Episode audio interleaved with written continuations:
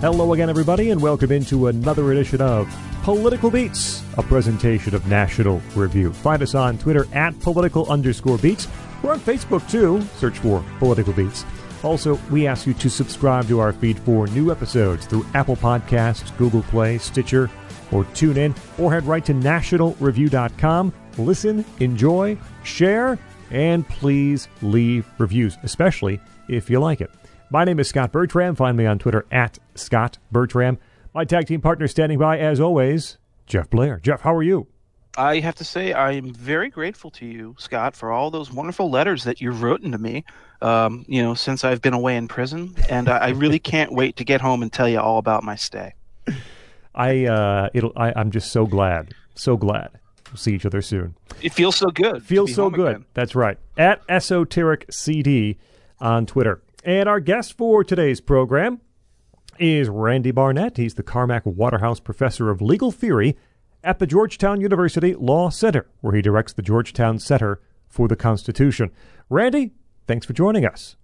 It is my honor and privilege to be here, and I just want you to know I just finished listening to I'm Glad as my pump up music to go onto this uh, podcast. Very nice. And you can also find uh, Randy on Twitter as well at uh, Randy E. Barnett. This program, see, I thought Jeff was going to go a different direction with his little joke. I thought maybe he was going to say, you know, for this episode, he's been boning up on both of them, Rob and White. You know, Rob Zombie, White Zombie. No, this uh. one, yeah, this one is all about the zombies, and also we'll delve into the work of Argent, the band started by Rod Argent of the Zombies after the Zombies broke up, which they broke up before their best album. Don't worry, it'll all make sense down the road. Uh, before we talk about the zombies, though, we, we kick it back to, to Randy to tell us a little bit about what he does over at Georgetown University and why he deserves that long title.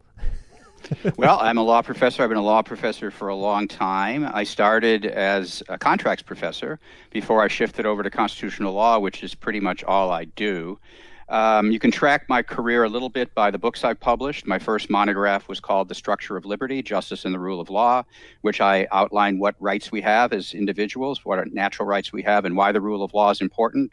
I then published Restoring the Lost Constitution, The Presumption of Liberty, which defended originalism back in 2004 and um, described a theory of originalism as well. Um, and then I published um, Our Republican Constitution, Securing the Liberty and Sovereignty of We the People, which is all about the role of judges. Because after my involvement in the Obamacare case, having come up with the theory as to why the individual insurance mandate was unconstitutional, and having gotten five Supreme Court justices to vote that I was right, we lost the case because because Justice, Chief Justice Roberts uh, decided to exercise judicial restraint. Um, and so this was a book about the proper role of judges in enforcing the Constitution. It was my answer to the Supreme Court. And my most recent book is uh, An Introduction to Constitutional Law 100 Supreme Court Cases That Everyone Should Know. It's a book I've done with Josh Blackman, a young law professor who's my co author on my casebook. And in addition to the book, we've done 60, we've made a, over two years, we made a 63 video series to explain all of constitutional law, the basics from the founding until today in five to 15 minute videos that are accessible to anyone. And if you buy the paperback book on Amazon, you get a scratch off code good for the videos. That's a deal you can't beat right there, no doubt. And uh, Randy has chosen our band today as we again go to the zombies and two bands, Argent. in fact, two bands, two bands for the price of one. You get the extra videos with uh, the book. You get an extra band with today's episode of Political Beats. Randy, uh, we throw the floor back open to you to tell us why you love uh, the zombies and Argent, uh, how you got into them, and why anybody else should care about this music. Well, I'm glad. I'm happy to do it. Uh, do so. Uh, as Jeff knows, I was kind of heartbroken when you guys did ELO um, in an earlier podcast because that had probably my favorite band, who I've seen a couple times in person at Radio City and in Philadelphia uh, in their current iteration. Um, and so when you asked me, when Jeff asked me to be on the show, I had to pick another band, and I decided on the Zombies and I'm so glad I did uh, for reasons I'm about to explain. But I picked the Zombies because I've heard them live as well at Ram's Head in in Annapolis. Was actually supposed to hear them on a rock and roll cruise in '90s, a Flower Power rock and roll cruise that my wife and I take every year, but that got canceled in March. They were due to play for the first time. Um, and I became a big fan of theirs, more so than even when I was a kid, having heard them perform live. And I wanted to do a show about a live band. And it was by listening to them live that I discovered a lot of zombie songs, and a lot, especially the newer stuff and Argent songs, because I don't think I necessarily knew that Argent was connected up with the zombies until I saw them play together. Uh, Rod Argent, of course, has rejoined the group. Um, and the reason why the group um, uh, means a lot to me is that it appealed to two cell, two parts of my childhood. Yeah, you guys are used to having guests on who talk about how they discovered the group you're going to talk about from their dad's cassettes, their dad's albums and stuff. Yes, I'm the dad here. um, I'm the granddad, actually. Um, I discovered all this stuff when I was a teenager, and in junior high school is when the zombies hit big. Um, and you know, the first... irony, the irony, Randy, of course, is that actually our last guest, uh, just last time we did the show, was Mark Davis, who was also uh, similarly an old, just like you, and he talked about how like I got those Paul McCartney albums on the racks when they came out, and I got into Lynyrd Skynyrd like before the before the plane crash happened and stuff like that. So you're not alone, just so you know. I know, I know, but we're dying out, so you got to get us while you can. um, so um, at any rate, I I listened to, when I was in junior high school. I was in a band, uh, a my grade school band, and uh, we were very well. We were very good. Uh, we toured the Midwest. We played the New York World's Fair in 1965. We played Madison Square Gardens, the old gardens at the Kiwanis International Convention. We did a lot of pop stuff. We did classical stuff. We toured the Midwest at, at state fairs, county fairs. We played the Wisconsin Spectacle of Music. And I had a crush on a girl who was in the band who played flute and when she's not there but it was completely unrequited. Nothing ever happened. The, the highlight of this relationship was when i got to sit next to her in the darkened bus coming back from a gig. That was the closest ever anything ever happened came to happening with her.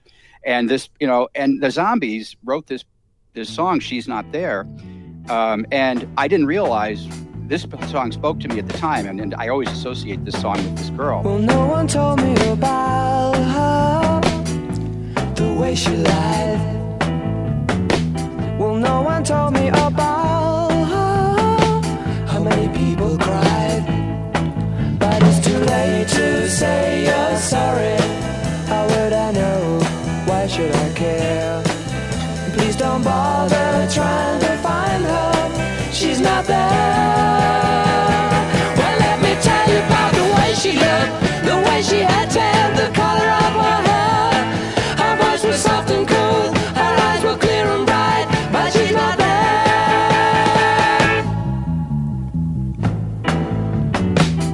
Um, and I didn't realize until I started preparing for this show that almost all their songs are about unrequited love, boy loses girl. Um, uh, it's really, it, it, fits me to a T. Um, so that was the, that's how I first got to know the zombies. They meant a lot to me for that. And then Argent, totally independent. It was when I was uh, in college. I started. I bought the third and fourth Argent album that we'll talk about, uh, which I still love, and I played those songs to death in college. And that was 70s album rock. So we went from 60s Beatley type stuff, and we'll talk about all the influences that these songs actually manifested, uh, to 70s rock. So this these these two bands span my my childhood into my adolescence, uh, including the period of time in which I was in a rock band, starting in junior high school with some of my fellow bandmates, um, and into high school, um, where uh, we played all kinds of gigs and we had a great set list. We didn't play any zombie songs, and I don't know why. I, I my I was a, I was the front man singing before my voice changed, so I think I could have actually hit the high notes back then. But I think maybe it was because we didn't get a keyboard player mm. until high school, and um, a lot of the zombies songs depend on the keyboard. Yeah, so. So that so that was it was called the Royal Knights. I got to do a shout out to my fellow bandmates, especially Keith Southwick, who I still communicate with on Facebook. He and I formed the band. He was our drummer. Bruce Goebel was our bassist. Billy Eskew was our lead guitar player, and his brother Bob drove us to our gigs in our, his Ford Falcon. He was your roadie, I assume, right? Yeah, well, he was the big guy. He could drive and he could drink. Um, and uh, and then Jim Reed became our keyboardist in in uh, in high school. So that was the Royal Knights. Um, and so that's why I picked the zombies. And here's the reason I'm so glad I did. And I'm glad it's not ELO. I'm so glad I didn't get ELO because I know ELO really, really well. I would not have learned anything. I would have just listened to them and talked about them. But I got to discover the zombies for myself. In the last four days, five days, I've just been in the 1960s heaven. I've been in Zombies Heaven, which is the title of their. Uh, their anthology, and I've just been re- learning it, learning these songs for the first time. And I'll say one more thing about that. Jeff knows from a week ago, I, I, I was texting him how that the, the disc one of this anthology just didn't do anything for me. Um, it was just too bad. And boy, was I wrong about that because this was just like when you're a kid and you get an album from one of your groups that you like, a new album, and you listen to it, go, oh, well, that's not so good. I mean, what's up with that? And then you play it again, then you play it again, then you play it again, then you realize this is so much better than the other stuff was. I love this stuff. And I am now in love with the Zombies originals, the stuff they wrote, not the cover stuff, but the stuff they wrote that's on disc one. Mm. And if I hadn't been invited on this program, I never would have known that stuff existed.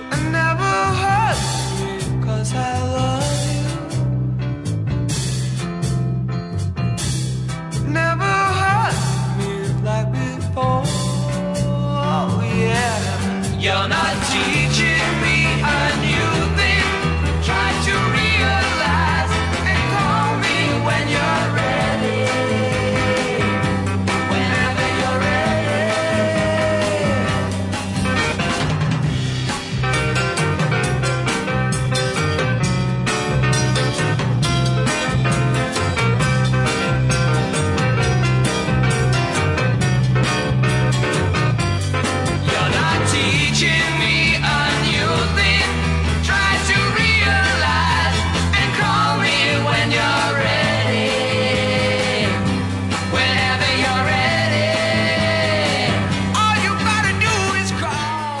zombies. When you say the name, you, you, think of, of course, inevitably, you think of all those other those bands that came out of like the first flush of the rebirth of rock and roll in the '60s. Like you think of like the one-hit wonders, the zombies. Well, that must be like the Troggs, or you know, the you know the the Standells or you know Mouse and the Traps. You may you just assume that like they they'd be one of those bands that's on like a box set like Nuggets because they're just one hit wonders, and uh, you couldn't be more wrong. That's the thing about the Zombies. Uh, the thing about the Zombies is that they were inducted in just last year, I think, into the Rock and Roll Hall of Fame, and you yep. might have been forgiven for thinking like, man, they're, they're just running out of bands. To it was two, uh, 2018 on their fourth try, apparently. yeah, I mean, you you would think you would think like, oh, well, those zombies are getting to the Rock and Roll Hall of Fame. Well, I guess you know they're they're basically scraping the bottom of the barrel now.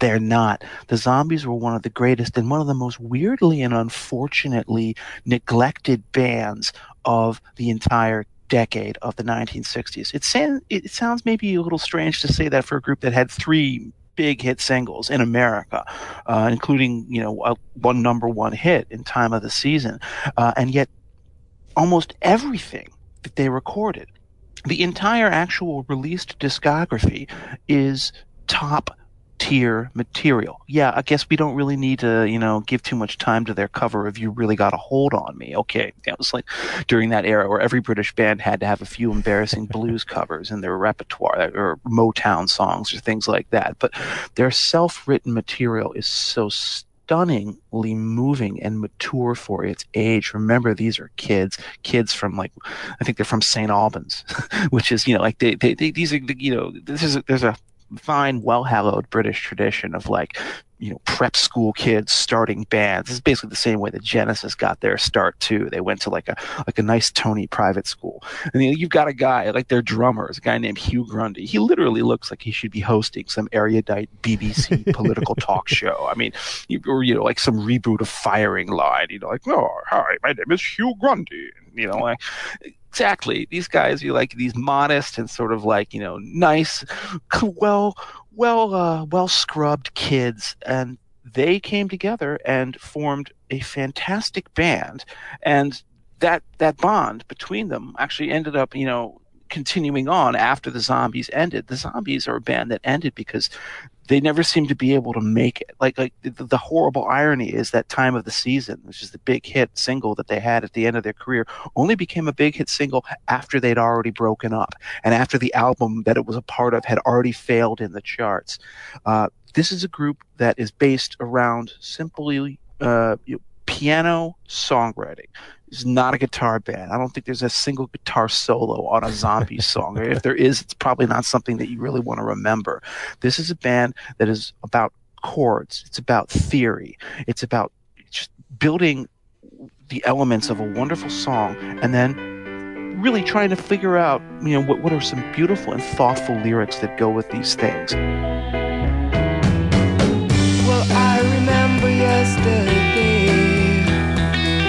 Just drifting slowly through a crowded street With neon darkness shimmering through the haze. A sea of faces rippling in the heat And from that nameless changing crowd A sweet vibration seemed to fill the air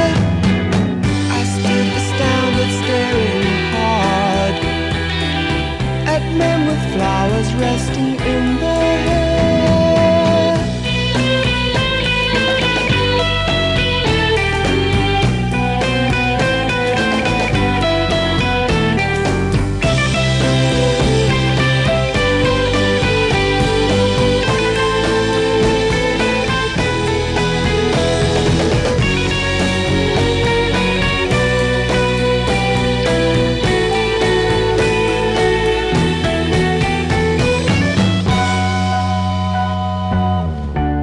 As a result, what you have is a discography in their original form in the 60s. While it's short, it just is almost, it's like a diamond.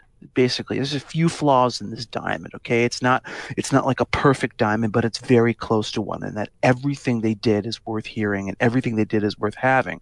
Which is why, of course, that that box set of their Zombie Heaven is so great. And then boom, flip the script. What happens next? The zombies break up, and then you have Argent. Argent is prog rock. It's basically Rod Argent saying, "Well, we you know we seem to we we, we couldn't make it as a pop band because nobody liked our music, and of course, time would prove that wrong." Uh, so now that we're playing like you know neo progressive art rock, and it's also a fantastic band because Rod Argent and Chris White, who were the, the songwriting axis of the Zombies, were still fantastic songwriters, and Argent was a fantastic performer. So you have two incredibly worthy bands that I think to most people they're treated as sort of like this weird, quiet footnote, or this is the way it is for me. If you're a music snob, then you know this. You know this routine down cold. There's always going to be like that fellow music snob you meet in college, who's going to come up to you and hand you like an album and say, like, "You've got to listen to this. This is one of the great lost albums. It's amazing. Your your mind is going to be blown." It's happened to me like seven or eight times. Um, this is the only one that actually blew my mind like that this is the one. Zombies Odyssey and Oracle is the album that actually just rocked me back on my heels and made me think, wow, this is a lost gem. This is a lost masterpiece.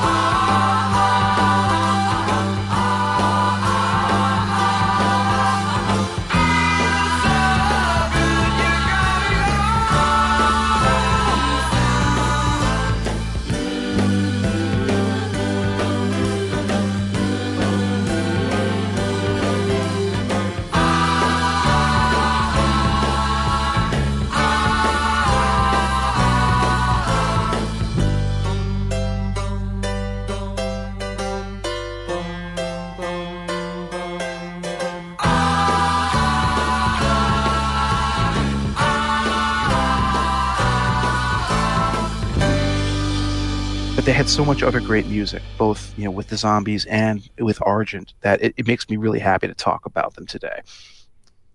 And for me, uh, I'm relatively new to, you know, how I knew Argent was, well, hold your head up, of course, but as being one of those bands on classic rock radio in which they played only one song from the band. So when the DJ would, would tease, hey, we got, uh, we got some stuff for the Beatles and Argent coming up in the next uh, segment. You knew exactly what song was coming up because there was only one possible song from Argent they would play. uh, So Right. uh, diving back into that band uh, during the course of, of listening, and then the Zombies. Um, I, you know, the, my my cool college music nerd friend handed me love and forever changes, which is not a bad thing at all. But I sort of kind of wish he actually uh, actually would have handed me Odyssey and Oracle because it's a better album. I mean, I certainly am happy that I know Love and and uh, and the songs on that album, but uh, but the the Zombies album is is better. And as Jeff said, from the first from that first song, man, I was I was mowing the lawn because last weekend and going through the uh, the box set. Then and uh, Jeff had had gone to Twitter to praise Care of Cell 44 to the high heavens and I don't think I had I don't think I had heard it. And so I'm on the uh, I'm mowing, and of course I, I, can't see what songs are playing. I'm just listening through, and Care of Cell 44 comes on, and I, I I knew as soon as it started, oh this this has to be the song Jeff was talking about, and of course it is. We'll talk far more about that song later. But the, the influences here, which we'll talk to uh, talk about in, in, a moment, some of the, the, the, singles that didn't dent the charts. There's one in particular I want to mention that I just cannot believe was not you know a smash hit for this. Band. I've got like six I want right. to mention in particular. Um, and, and, and then you know they by and large often were, were simply a little ahead of their time um, in, in terms of some of the, some of the things they were doing, some of the patterns they were playing with and nothing is better a better testament to that than the fact that their biggest song, I think their biggest charting song, uh, was a hit after they broke up, but after what a year or so after the album was actually released. Uh, like they say in Back to the Future, I guess you just weren't ready for that yet. But but wait a while, maybe your kids, or at least you know a year or two from now. So it's a it's a great it's a great story. It's a it's a great band, great bands that we'll talk about on today's show. Well, speaking of uh, uh influences, I think Rod Argent summed it up perfectly in two sentences. Here's what he said. We just thought we were copying the Beatles or Elvis or Buddy Holly or the Everlys, things we liked. But because our own voice came through and things were lucky enough to gel, it became distinctive in its own right. It's a magical process. I mean, that really is the way it happened. And the thing about the zombies is you hear that unique voice of theirs whether maybe he recognized it or not right from the start of their career.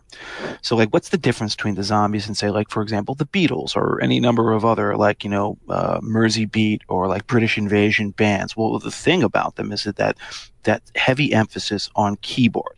So what's the first thing that you hear on the first zombie song of all time? It's Rod Argent's electric keyboard on She's Not There. And it's a pop song that is very different from the normal like attack. It's not my generation by the Who. it's not like you know she loves you. Yeah, yeah, yeah. It's a subtle snaky groove. And then what is what is Colin Blunstone, their lead singer? What does he say? Is well, no one told me about how the way she lied. It's uh, jazzy. It's dark. It plays in minor keys. It doesn't just leap to the front and slap you in the face. It insinuates its way into your brain. And uh, this, of course, was their first song, their first big hit, probably their I think to this day, I mean, it's either this or Time of the Season that is the most famous song of their entire career. And uh, what a way to begin a career like that.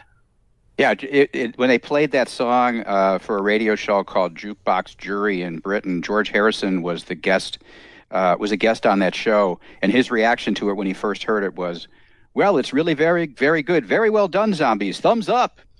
Um, it, I, I, think one of the things that I think uh, Joe, Jeff already mentioned, the thing that's, that really characterizes these zombie songs and made them different, in which they realized that this was true, is their use of the minor key. They keep shifting from major to minor. Uh, it's not something that's often done in rock and roll bands um, uh, as well as adding separate bass and uh, bass and keyboard solos in two minutes and 25 seconds. It's mm-hmm. amazing what they fit into two minutes and 25 seconds.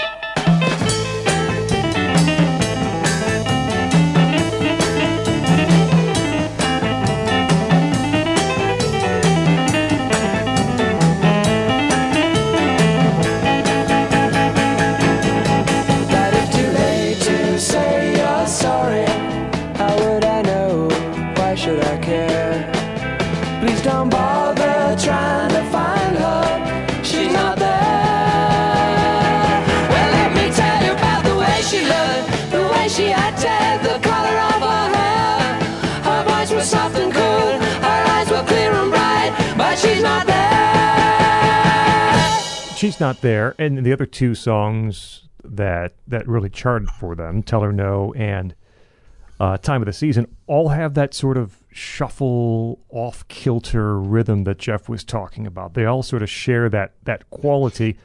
Uh, along with the, the jazzy flu, I wrote down jazzy a lot in my notes. Uh, clearly, uh, from Argent's playing and the way some of these songs are are constructed.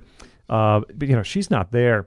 Wonderful vocals from Colin Blunstone, um, which will be a quality of a lot of these songs. That that opening that, that Jeff went through, and you also have that, that real crisp drum snap that starts off the song. Um, and Rod Argent wrote this one. It was their first single. It got them a record deal, uh, and it really got the band going. I mean, I think I the, the, story is that he just wrote the, the first verse and the chorus, and he played it to like Ken Jones, who was there, who was, would go on to be their producer. Ken Jones also would go on to be David Bowie's producer. He's the guy who produced the rise and fall of Ziggy Stardust and Hunky Dory and a lot of other classic albums. And Jones just said, "All right, you're signed. You got a deal. That's a hit just write the rest of it now. so that's what he did. He went home and he wrote the rest of it and threw in that great piano solo, that keyboard solo in the middle of it. Again, yeah, jazzy, not the kind of things. The guitar solos is what you heard in, in like mid '60s pop songs. Instead, this is a keyboard solo. It just it, it was it was a left turn from everything else that was going on on the charts in that year. By the way, I never knew how to pronounce Colin's last name, and I was listening to the BBC interviews on one of the on disc three, I guess it is, maybe it's disc four of the set, and the way the D, the, B, the, the BBC interviewer pronounced his last name was Blunston. I, I, you know what? I thought I was I always thought it was Blunston myself, but then again, I'm one of these guys who's been mispronouncing words his entire life because I just read them on the page and I right. never figure out what people actually say. Um, so you think, you know, she's not there. Great song. They actually release a second single that isn't that good. It's called Leave Me Be. It, it kind of it, it's everything I think that if you could identify a weakness in the Zombies discography, there's there's sometimes a tendency towards wispiness. Hmm. Uh, you know, sort of like you know, it's it's a, a too light, too airy, too fragile. And of course, that you know, Colin Blunstone has that very um, very breathy voice of his. So I don't think it's a good. It, it's probably their least successful single of the entire career that they had. But then, of course, the one that they do next is another incredibly famous song. Just tell her no, and I think somebody actually counted up like how many times is the word no said in that song? It's it's like seventy five times or something like that. No, no, no, no, no, no, no, no, no, no, no, no, no, no, no, no, no. But again, just like a ridiculously memorable hook for the chorus of that. It's a great sequel to She's Not There because she's not there. She he loses the girl. He never gets the girl actually, and in Tell Her No, he's got the girl, but she uh, is going to go with somebody else. Yeah. And he's now he's now warning off. He's warning off another guy. Don't don't take your uh, don't take her love. You know because she's going to hurt you. She's going to hurt me. Uh, she belongs to me, but but just don't hurt me now. Is what he's saying to another guy.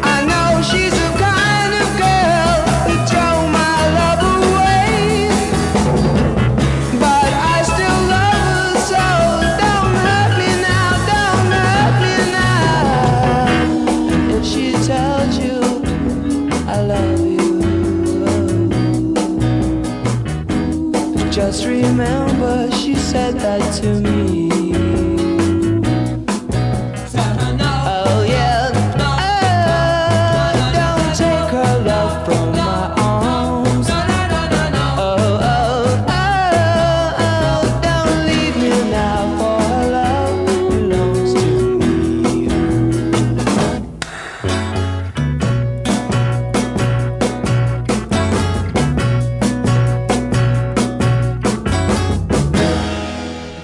The, their two big hit singles opening the career are some of the most negative songs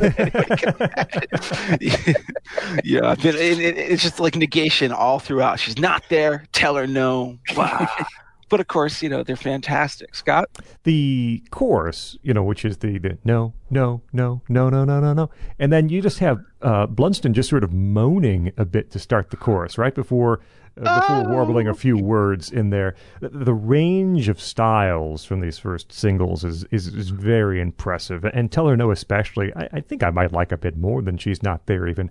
Um, just incredibly tight vocals, instruments, uh, instrumentation. Um, and and, and uh, Randy already talked about some of the lyrics. Yeah, don't don't hurt me now. Her love belongs to me. It's uh, uh yeah, it's a different kind of emotion. I mean, that's a pretty great way to to bring us into which is okay. Here's the weird thing about the Zombies' career. They were a band for from 1964 to 1968, and yet there are only two albums. It's a very strange thing. There, there's this, there's a first album, then there's a bunch of singles, which are fantastic, and all of them failed. Yeah. Um, and then there's Odyssey and Oracle. But that first album, it, it, it's strange. It's always treated a bit like the redheaded stepchild of the Zombies discography because it is of a piece with a lot of other British invasion bands material, where you know, like the to think of like not just the Beatles, but like say, if you've ever picked up an early Hollies album, Hollies are a pretty great band by the way. But if you ever pick up an early Hollies album, you'll find them doing uh, vaguely embarrassing covers of Motown and blues songs, and in fact, some of the same songs that the Hollies cover here. So like, there's like the obligatory uh, instrumental track that's just the band playing, but it's actually not a bad song. I kind of like work and play. Uh, and then, of course, yeah, there's like Can't Nobody Love You and Sticks and Stones Will Break My Bones and You Really Got a Hold on Me. I Got My Mojo Working. That's probably the single most embarrassing song in the Zombies discography. Yeah, I don't to- care. I, I don't care if Rod's, Rod's mojo was working or not. yeah, yeah, it, it, it, but it won't work on you. And it, God, they, they just sound so like they sound like British school kids when they're doing that. They're squawking, "I got my mojo working" in the background. It, it's pretty. It's it's kind of almost fun because it's so goofy, but it's not a great song. Uh, but the secret on Begin Here, which is the first Zombies album, is that the self-written songs are actually really good, and the, they get kind of get mined, I think, at times in random places for soundtracks, uh, because you know people don't know this material, and you can get a surprise out of somebody by just like dropping the way I feel inside into a movie. Uh, you know, you, you're watching a kids film like Sing, which is about like animals doing um, like talent shows, and all They're of a trying sudden to save the theater, Jeff. What'd you say? They're trying to save the theater, right? They got to They're rebuild trying the to save theater. the theater. They're doing like a variety show to save a theater, and then all of a sudden you see a gorilla on a street corner singing "The Way I Feel Inside," and I'm sitting there with my little kid next to me, and I'm like, "Holy crap! I know that song. Where did that come from?" But till I can see that you'd really care for me, I will dream that someday you'll be really close to me. I can tell the way you smile. If I feel that I could be certain, then I would say the things I want to say tonight. But till I can see that you'd really care for me, I'll keep trying to hide the way I feel inside. Uh, there are a lot of really good gems hidden on this, even though it has that feel of like you know school children out on a holiday, and it's a bit amateurish. Well, I'm going to stick up for one cover song. I don't like their covers. I totally agree with you, Jeff. One cover song I do like, Can't Nobody Love You.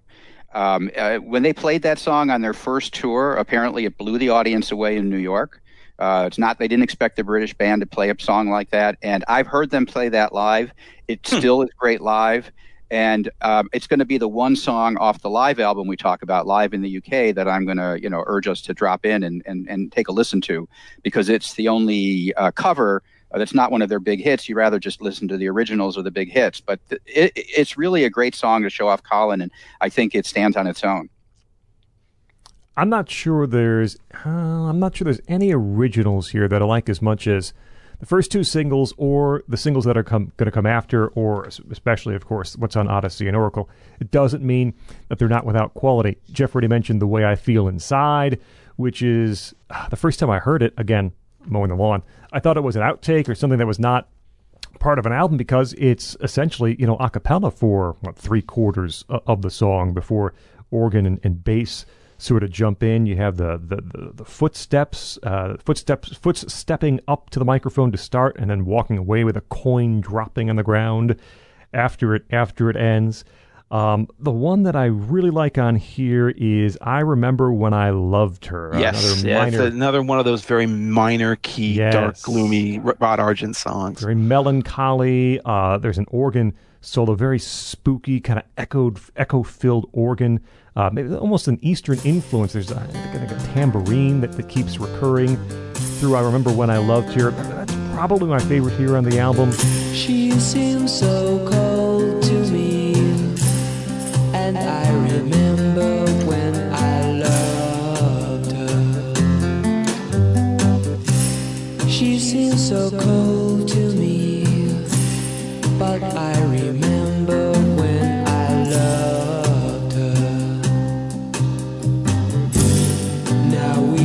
Strange, no more in love.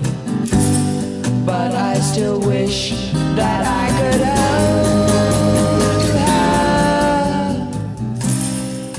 I Can't Make Up My Mind is a, is a white song that uh, uses a 12 string guitar riff pretty effectively. Uh, and there's a few songs from the early singles that pop up here on the album form. Uh, what More Can I Do's on here, She's Not There, and Woman are all on this this proper album. But again, it's about half, or might be exactly half covers. So the original material is is uh, is just sort of dropped in throughout. I said one cover I do really like on this album that does deserve to be like you know focused on is their version of "Summertime," and again, it was one of the most early things that they recorded. Uh, it, it's you know the song from. Uh, geez, what is it? Showboat? I can't remember which Broadway uh, that's right. musical it's from. You know, "Summertime" and The "Living Is Easy." And again, this is you know, the difference between them and the other bands that they were doing. it, it is a um, it is you know it's a smooth jazzy number something that like a lot of these other bands would not have had you know the gall or the stones frankly to, to try to attempt and Colin sings that really well because that's a song that I've seen slaughtered. I mean, this is this, this is a song when you were in high school and there were girls who were like getting up on stage and showing, "Oh, I have this really powerful vocals." They would oversing the hell out of it, and it would just be so embarrassing to see them trying harding, try harding, you know. And uh, instead, you have this very subtle, very breathy, very seductive vocal take on it by by Colin, and I think it really works well. It's summertime and living is easy. The bills are jumping and the cotton is high. Your dad is rich and your mama's good looking. Won't you hush, pretty baby? Don't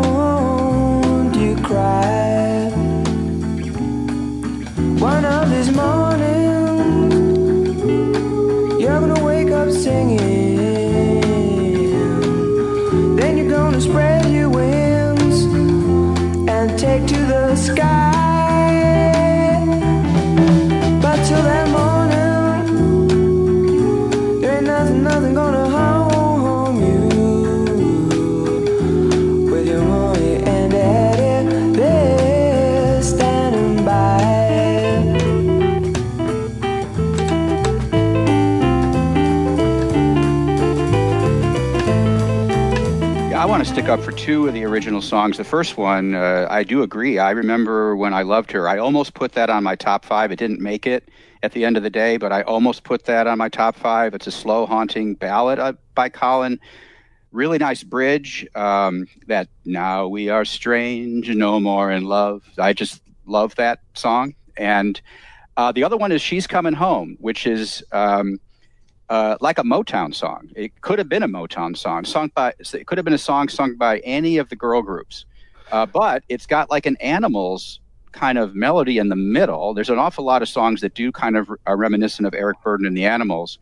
And here I think it's useful to mention that the Zombies were actually influenced by the Crystals and the Shirelles. Mm-hmm. Um, and that's how they actually started uh, it, the, from the very beginning using sharing a mic so they could do harmonies together in the back of the stage. Here's what Rod says about this. He says from the beginning we'd we'd hook up we hook up another mic at the back of the stage and Chris and I used to sing harmonies into that. Quite really quite similar to what the Beatles were doing but with no knowledge of them. We got it from the same place, the Shirelles and the Crystals.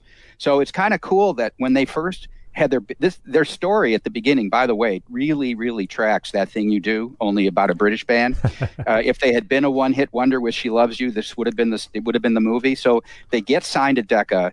They get flown over to join this tour already in progress in the U.S. and they hit the tour in New York with all these rhythm and blues like Little Anthony and the Imperials, and they they do going out of my head cover that song in tribute to him. Um, and they and Patti LaBelle and the rest of these uh, groups and uh, and so they're touring with this with all these groups, and they're the one hit wonder, the new fresh, you know, thing on the block. Kids the on the British block. sound comes to America. That Yeah, in this uh, in this tour, you know, in, and then in, in this tour that's going from place to place, and they pick up a lot of this stuff, uh, this R and B and the Motown song from the actual Motown artists they're touring with. I mean, she's coming home to me. Actually, uh, is I always associate with the beginning of their singles era, which is to say, like after Begin Here, you have this period. This is this is one of the most bizarre losing streaks I'd say in in the history of '60s pop music. Yeah. And I say that because okay, you have a, se- sequence of singles. The, the, the, apparently, they, because they weren't selling, none of these singles are selling. They couldn't even get it together. Like the the label wasn't interested in letting them record another album. So all of these are like non-album singles, which is why you know some people say like, well, what's the real Essential Zombies album before Odyssey and Oracle? It's it's singles A's and B's, you know, which is just collects their A's and B sides from this lost era. But every one, every single one of these singles, which are all written by, uh, I think actually going out of my head is the only one that isn't written by them. Um, these are amazing songs, and it is it perversely. I to this day, I do not understand why they didn't sell. Now, you can say, like, oh, this wasn't great for the American market. Oh, this wasn't great for the British market. I don't believe that. I think the, every one of these songs, from She's Coming Home all the way up to uh, uh, Going Out of My Head and Gotta Get a Hold of Myself at the end of that run, are just one of the most ridiculous winning streaks that is actually a losing streak. I mean, this is essentially the reason the zombies broke up, is that they put out all this fantastic work and none of it sold a single copy. And then they said they went all in on Odyssey and Oracle, saying, "Well, if this doesn't sell, then then we're going to break up." And then that didn't sell too. But when you go back and you look at it, you're just like one of the greatest missed opportunities for people back then to have heard this stuff. Not, I, I mean, I get. Yeah, not only, not, not only that, but other groups covered their songs. Right. It made big hits out of them, and they didn't. And they and they were either they their cover either sounded just like the Zombies played it, or they weren't as good as what the Zombies did. With a, with the exception of a Dusty Springfield song that they wrote for Dusty Springfield, I like her version better. Um, but ain't fair, man. it's it's uh you know it, it is it is stunning. I, I listen to these songs; they are hits, Jeff. They're hits. They're not loser tracks; they're hits. I mean, I think of like she's coming home. You know, it goes, it opens with that big Motown kind of a swing, boom, boom, boom, ja, boom, boom, boom, ba You could almost hear like you know the Supremes doing that kind of a song, and that's clearly like what they were inspired by. They're going for that Motown groove on that song. Uh, why was that not you know on the radio 24 hours a day in 1965? I have no answers. Scott, do you?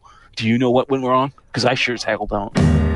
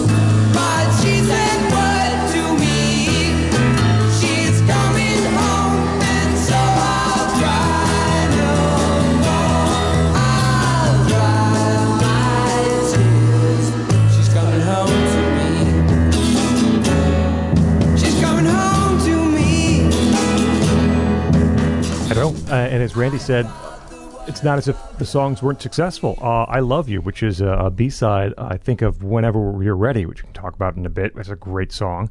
Um, was a hit for the people in 68, like two years later. Um, and essentially the same, you know, it's the same arrangement. It's not as if you wouldn't know one if you knew the other. And, and one band gets it on the charts, the other doesn't. I love you. I love you. I love you. Yes, I do, words won't come. And I don't know what to say. I should tell you, I love you, I do. My words should explain, but my words won't come. I shouldn't hide my love deep inside. My words should explain, but my words won't come. I should tell you just how I feel, and I keep trying. But something try to tell you I love you, I love you, I love you, yes I do. The one from this period I, I just have to praise Uh, is this the dream? I, I, I don't, I can't understand why this wouldn't hit the charts in a big way. It's got everything you could ask for. It, it, has got that Motown drive. It's a bunch of fun. Um, you know, that, that, that, baby, baby, baby, right into the chorus. Uh, a real powerful, strong chorus. The, the backing vocals on that, the, the hey, hey, hey through the verses.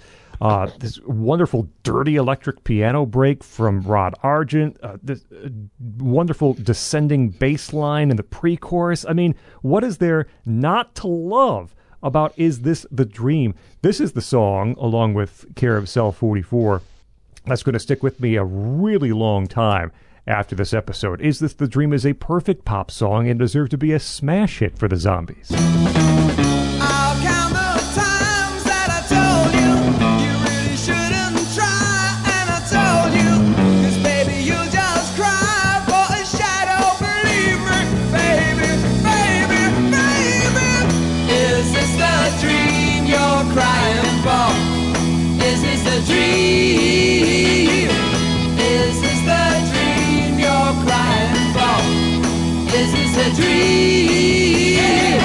Better warn you now.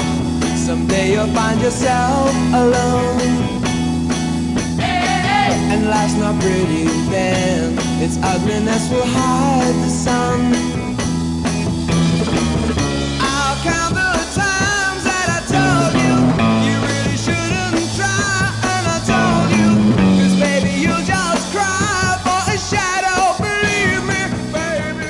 I want you back again. I mean, yeah. Uh, it, it's a great song. It's very jazzy. I can see, I can actually see why this one might not have made it. But look, a lot of crazy, like we, sweet pop songs were making it by mm-hmm. off. It, everything wasn't hard rock that was making the charts. And this is another song they still do live. They still do it great uh, live, and. Uh, uh, it's got "I Want You Back Again." Ooh, ooh, ooh, ooh. I want you back again. It's just it's just a great uh, showcase for uh, for Colin. It's pretty also pretty tricky drum line too. I have to say, like nobody. Yes, yes. When, when you're asking, when you're asking, like, well, name the top, you know, pop and rock drummers of the 1960s. No one's going to name Hugh Grundy, right? In fact, nobody knows who he is except us. But um, dang, I really love the way he plays a really tight jazz yes. shuffle fill on that. That is not simple stuff. That is that is not. I actually, you know, Keith Moon, um, obviously one of the most fantastic drummers of, of rock history. He couldn't play that. There's no, no chance in hell he would ever have been able to play that, just because the, the, the discipline required to do it is beyond him.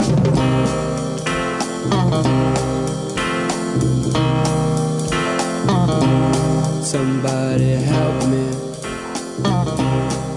I gotta eat. Somebody help me to stand on my feet. I want you back again. Oh, oh, oh. I want you back again.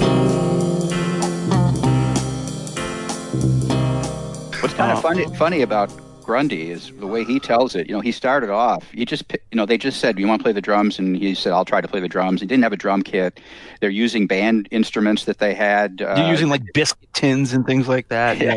And so, but by the time he, by the, he said, by the time they did all these tours where they would just play, play, you know, play, time concert after concert, he got to be a good drummer he he learned what he was doing on tour is what it was what happened to him. You, just just throw you into the fire. There are so many. Okay, it's, it's this is almost going to be sort of like the grab bag thing because there's so many of these great non-album singles and B sides that I, I just want to sell you on. I'm with the fervor of a zealot. I just like literally want to thrust them into your hands physically. Um, but for me, what, what, what, the one I would focus on, it's going to be uh, indication for sure. Mm. Yes, yes, yes. Okay, absolutely. this is this is, is like a weird psychedelic psychedelic freak out song. Again, they, they, like so, you know, they record "Is This the Dream?" You know, nice, great Motown pop song doesn't make it. So they say, "All right, well, let's let's just let's let's spaz out and like you give them the psychedelia that they're asking for." And then that doesn't work either. But this song is amazing. It starts off with this like very kind of simple like organ line from Argent, da da da da da da da da da da, and then boom, Colin comes in singing, you know, at the top of his lungs, and then the five part harmonies. Every other zombie is backing him up, and they and then you know they have that great chorus. Now I've got an indication. I'll hold out against sensation. It's just perfect pop music, and then at the end of it, it turns into like something very weird. Maybe okay, maybe this is why it didn't chart. You, you have to for each song you have to like come up with the the special pleading Said, well, why did this one fail? Well, why did this one fail? Well, maybe indication failed on the charts because it ends with this really great kind of psychedelic spaz out on, on, uh, piano. Very, he's playing like a fuzz toned keyboard, essentially. And, uh, it's crazy. And it, becomes, it turns into Indian raga rock, actually. And then it just ends on a very, like, you know, suspended note. But I mean, that kind of just electricity, the kineticism of that, uh, it's it's one of those things where you hear it. The first time I heard it, I remember I was like literally standing in the parking lot of a Borders Books in you know Bethesda, Maryland. Uh, this is a very very specific memory. This is from my my childhood, and I was listening to this, and I was like, all right, well. How did I just find this? And, and, and why was this not super popular? Why was this not a hit?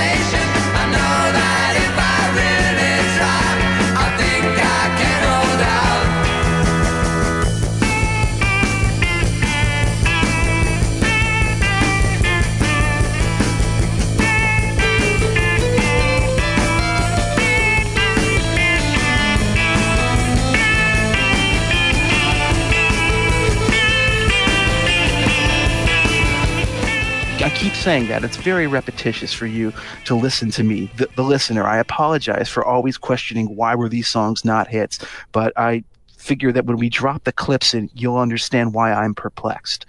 Um, I think the other one I will mention is that I've always loved uh, Gotta Get a Hold of Myself, which is just this very slow, kind of almost paranoid song about, you know, like, you know, kind of losing your mind. I gotta get a hold of myself.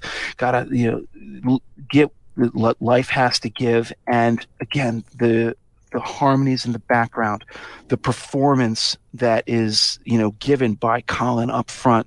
It, it- it's a song that it has no flaws. Telephone rings, but there's no one on the line. No, no, no.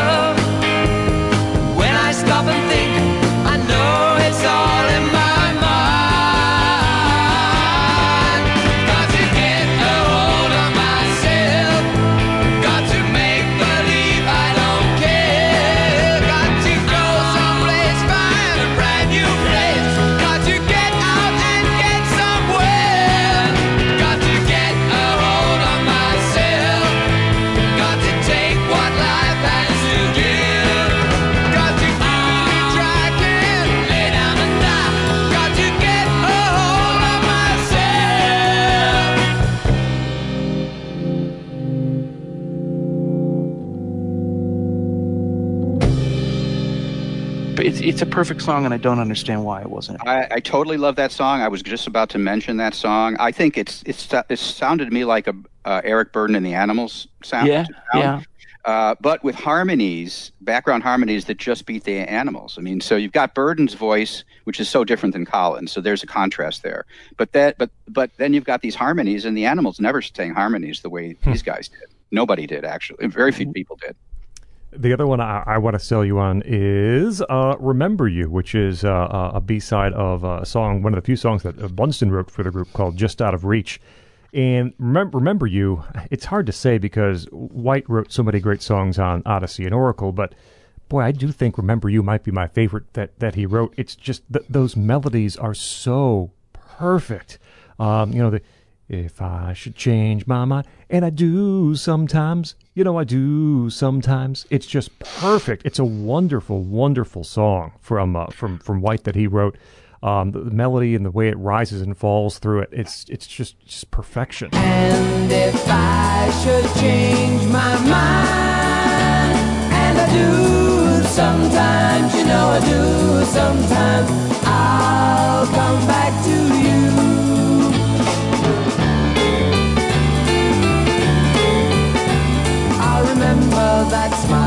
in your eyes all the while.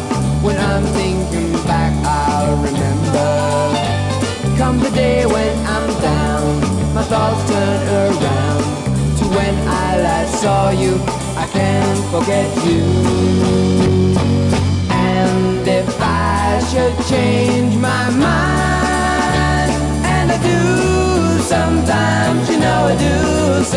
I, I totally agree. And let me ask you guys: Did either of you watch Bunny Lake is Missing to prepare for this podcast? no, I didn't. I have obviously looked it up in the past, but I've Ah. never seen the film. I watched it with my, I made my I, I made my my parents who are quarantined with us, my mom and my father-in-law, and my wife watched this movie, and so I'm gonna tell you all about it. And I'm gonna tell you where. I'm Is it any you- good?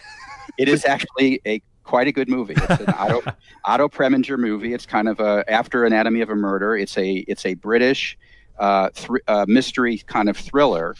For Um, those who don't know, the zombies, uh, like you know, did not the entire soundtrack, but they gave several songs to this film. and I'm go- and I'm going to explain where they come into the movie too, because it's kind of it's just weird the way they, they put them in the movie. They're in the movie. They get billing and they're in the movie. so it, it's about it's about this uh, this young girl, four year old girl, Bunny Lake, whose mother his mother her mother drops her off at uh, school for the first time. She comes from America to Britain, and she disappears. This four year old girl disappears, and the rest of the movie is a search for this young girl. Except that the you never see the young girl. And at some point in the movie, it pivots. Sir Laurence Olivier plays the the uh, the the detective that's trying to work with the mother, um, and uh, at some place it pivots, and now there starts to be a doubt whether this girl ever existed in the first place, or whether it was she was actually a figment of the mother's imagination. Her mother's an unwed mother, which of course was you know pretty scandalous at the time the movie was written. Um, and did she just make up this girl? Because there's no real evidence that the girl actually existed. So some of the movies trying to the mother trying to prove she actually has a daughter that was taken, which is so interesting. Um, anyway, remember these two songs were written for the movie. Remember You is about the mother remembering her daughter, that she still remembers the daughter. She remembers the daughter. No one else remembers the daughter or even saw the daughter, but I still remember you. And then just out of reach is the search. I think it represents the search for the for the evidence that there was such a daughter. Every time she thinks about something that will prove she had a daughter, she gets there, and that evidence is for some reason or another just out of reach. So those what those so those two songs actually mean a lot more having seen the movie. Okay, now, how- now you you've made me really want to watch this film. You I should- have it's a good say. movie. It's it's Otto Preminger, and so here's how he got him in the movie. He uh, they're in.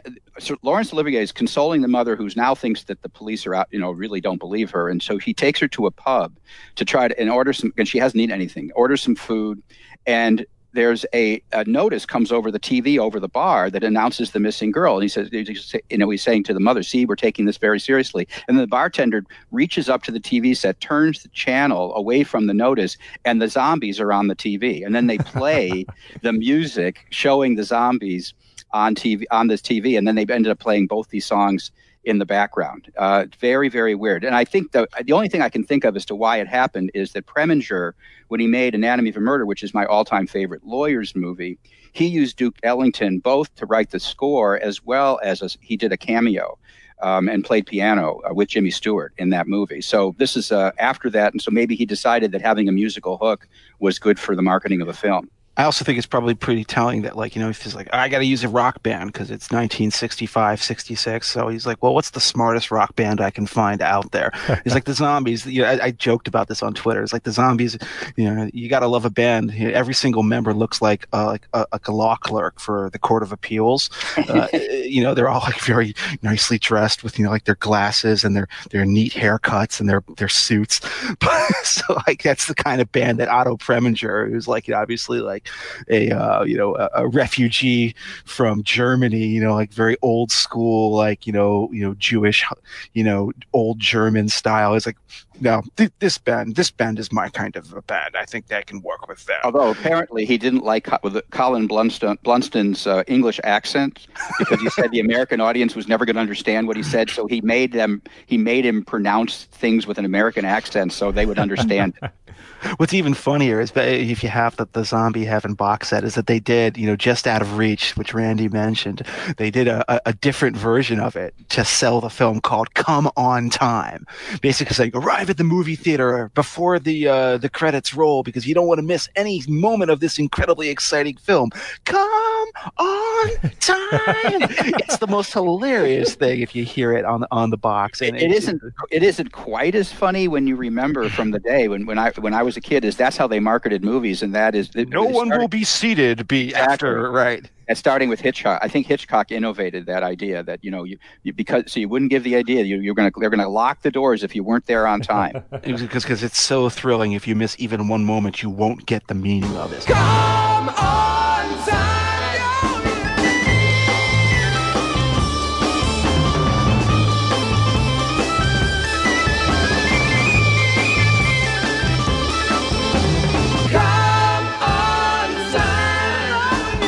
I'm really glad that, by the way, uh, that you guys mentioned "Remember You" as a great B-side to a single because I, I have to say one of my single. This will make my top five for sure at the end of the show. The best Zombies B-side of all time. It, it, one of their best songs of all time is "She Does Everything for Me," which is the B-side of "Going Out of My Head." It was the last single they did before Odyssey mm-hmm. and Oracle.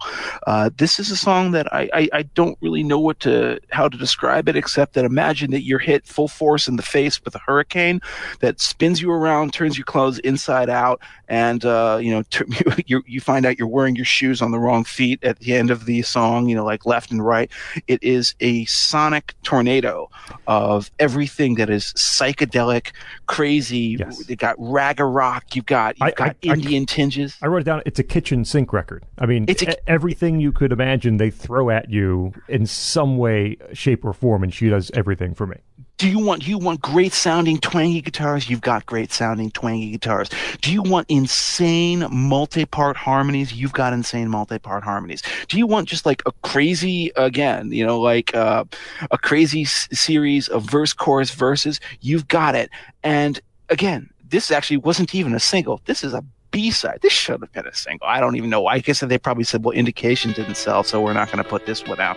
Um, I, my God. I, to- I, totally agree with this. I, I, thought that it would have been a great song for the Monkees to have done. Very, very yeah. up tempo. The liner notes to this song say it could have been an A side if the group's confidence had been higher. There is nothing to say, it's all been said.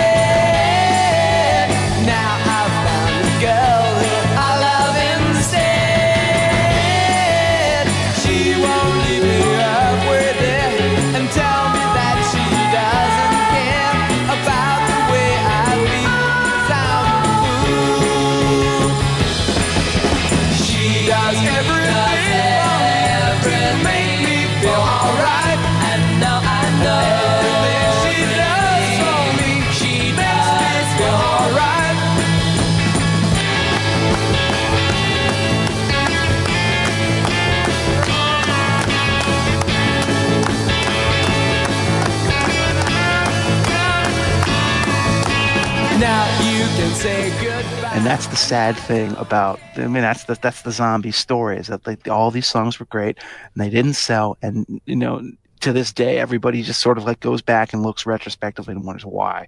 Uh, but that of course leads us to what this is their their big like you know you, you win or you bust and you go home move. As i said we're going to put together another album. And what we're going to do with this album is you know we're it's not a concept album. People sometimes refer to odyssey and oracle as a concept album. It's not.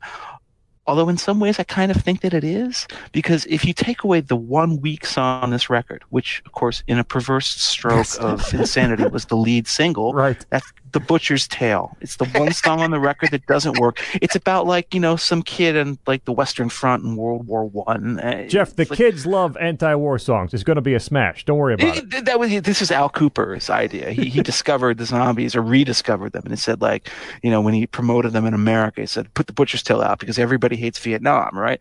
Uh, that was that was dumb because it's not a good song. But every other song on this record is about lost love and about the sadness of lost love. So in a weird way, it kind of becomes a concept album again without really intending to be one. But what Odyssey and Oracle really is more than anything else, it's just one of the finest albums of not only the 1960s, but like you know, everyone talks about classic summer of love records and things like that. I'll tell you this right now, no joke. I, I think this is a superior album to Sgt. Pepper's Lonely Hearts Club Band. I think it's better than that. You know, you know, maybe with a little help from my friends in a day in the life on their own are like better songs, but as a whole, as a record, I would much rather listen to this one. And I think maybe the reason I would is because despite the fact that it's so lush and it's so ornate and there's so so much beauty that sort of just you know effloresces from it, uh, it's a humble album in a lot of ways. It's it's an album where people talk about you know you know sitting in, in pubs and drinking and Mhm. remembering the girl that left them or, or or or thinking about like oh that rival who stole you know the lady I love maybe after he's gone I can come back and she'll want me again you know things like that and you know or you know writing like hey you know what maybe this will be our year maybe this will be our year and maybe this time we're gonna we're gonna win. We're we're, we're gonna we're gonna take it all back. Uh, this is an album that is both grand and small in the best possible way. This is one of the greatest records i own. I knew her when summer was her crown, and autumn sighed how brown her eyes. Now see her walk by, peppermint coat, buttoned down clothes, buttoned up high, diamonds and stones hang from her hand. Isn't she smart? Isn't she grand? I knew her when summer was her crown, and autumn sighed how brown her eyes.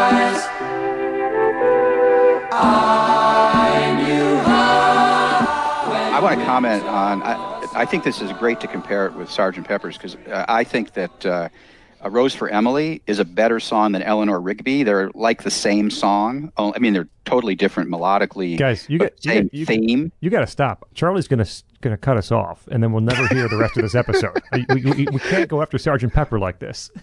Well, I love I love Sgt. Pepper, but I think this one song is beat "Rose for Emily" totally beats Eleanor Rigby. Emily, can't you see there's nothing you can do?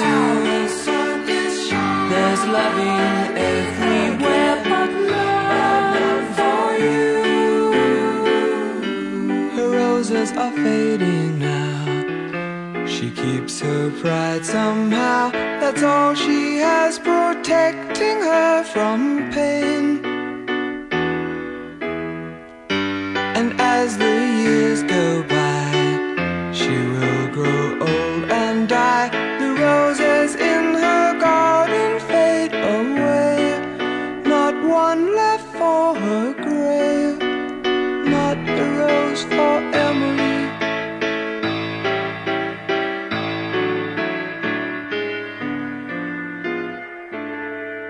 I think it uh, would have been better with the cello part. There's another version of it that Right. adds the cello part. Uh, that Mhm. would it would have been more obviously kind of like Sergeant Pepper if it had been there. And then I just want to second the nomination of maybe after he's gone. That song is one of the songs that haunts me uh, from this new discovery, this rediscovery of the zombies. For me, it's just such a great song. And i have to say that retroactively retrospectively it reminds me of a different girl i struck out with.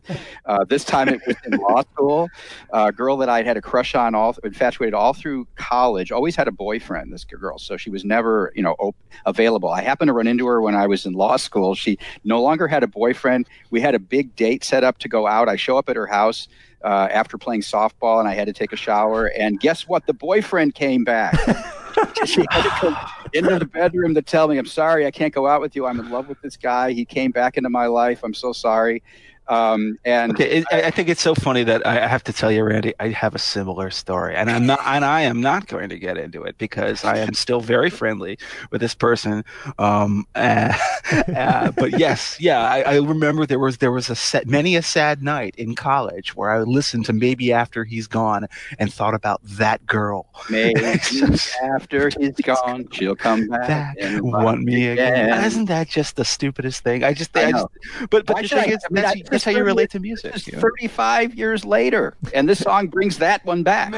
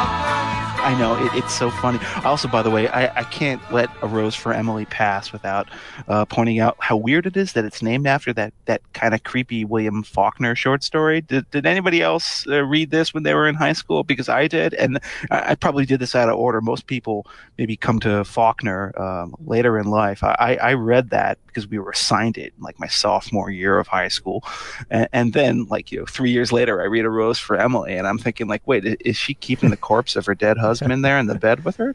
Because that's what happens in the story. Ooh, yeah, I mean, I don't know. I guess maybe I'm the only one who got assigned this in class. I don't you know, remember that's- reading it. No, no. Yeah. I will say, I will say this about this will be our year. I don't think it's a downbeat song. Uh, No, I, I not don't at think all. it's Oh no, not at all. I think it's it's it's. It, it, in fact, I was just talking with uh, Cam Joseph the other day. Um, who was a former guest on our show? He did a Jackson Browne episode with us. He said like that was our first song at the wedding. Yeah, we there's a- to. A lot of weddings use a lot song. of weddings. When when when you see, when you hear the Zombies um, perform this song live, they'll Rod Argent will introduce it by saying, "I apologize to all of you for having heard this song at every wedding you've gone to." Um, now, great. I think it's I think it's kind of died out as a wedding song, and I'm trying to get my son and his fiance to uh, uh, use it somehow in their wedding in September. But I, I don't think I'm going to be able to sell it. But that I'm I'm li- in fact I'm I'm going to use this podcast to lobby for it once again. The warmth of your smile, smile for me, little one. And this will be our year. Don't have to worry,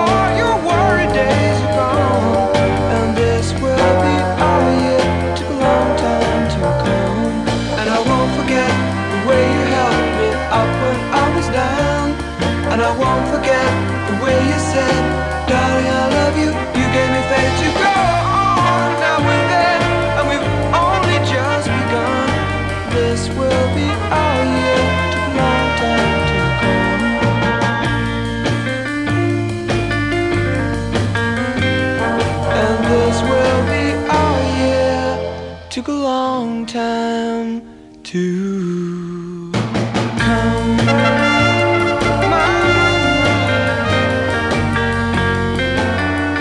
case you know, for me, it's funny that, that, that, that of course there had to be a zombie song at our wedding because I'm I'm a huge zombies fan, and, and for me it was I want her, she wants me. Well, they're companion pieces, really. Would you say, Scott? They're companion pieces, really. They're, They really are. I mean, of course, they follow each other on the album. They're back to back. But I mean, it's just that to me is. Uh, it's funny. This will be our year is a Chris White song. Chris White's the bassist for the band. By the way, we haven't really mentioned him, but he writes seven out of the twelve songs on uh, Odyssey and Oracle.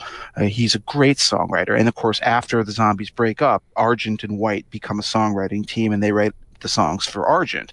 Um, but he just, except for the Butcher's Tale, sorry, Chris, that was a failure. Um, he just kills it on this record. He, he's an absolute equal to Argent in terms of the caliber of songs that he's bringing. But yeah, Argent writes, I want her, she wants me. uh, White writes this will be our year, and they're they're two sides of the same coin. And the thing I've always loved so much about I Want Her, She Wants Me is that's just the effortlessness of the counterpoint in the middle eight. You know, told me to be careful if I loved her, ooh, she had given her heart once before. And of course, that's only one of the melody lines. There's another one that descends underneath it. Uh, and it's just a beautiful harmony that, that represents kind of to me eh, an epitome of how good the zombies were. It's just like throwing harmonies together that sound effortless, but actually take a lot of thought to put together. You can't chance yourself into this kind of music. You can't, this is not the, product of accident. These aren't just like, you know, barbarians that are plunking on their instruments. This took a lot of thought.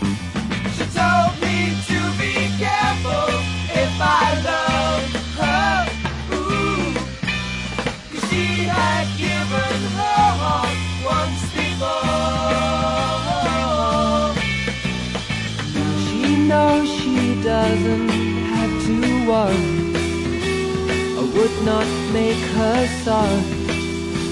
With nothing on my mind, and life seems kinda. I want her, she wants me. I want her, she wants me. I want her, she wants me. I want her, she wants me.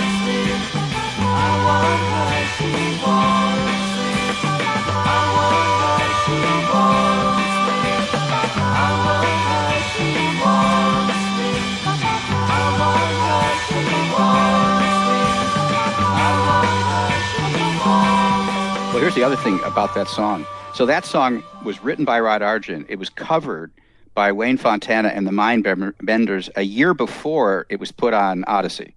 So they actually had a hit with it before Odyssey came out. I went and I listened to the cover. Uh, I like Wayne Fontana and the Mindbenders pretty well. Their cover is not as good as the Zombies version, unless you like his voice better than Colin's. but it could easily have been another monkey song with a bit of a Turtles ba ba ba ba ba at the end.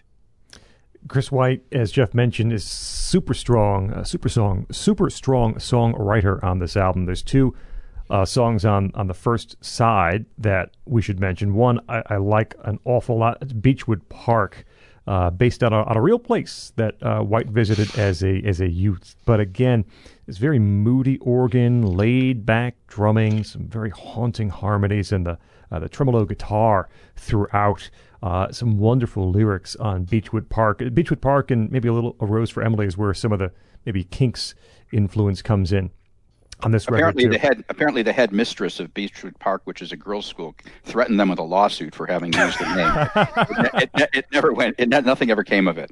That seems to, it's, it's not like they slandered it. I, I think we all would kind of like to go to Beechwood Sure. Park. It seems like a really nice place. it's like it's like Strawberry Fields, you know. Like who wouldn't want to go there too? Remember golden days and golden summer sun. The sound of laughter in our ears in the breeze as we would run. And the breeze would touch your hair, kiss your face, and make you care about your world, your summer world. And we would count the evening stars as the day grew dark in Beechwood Park.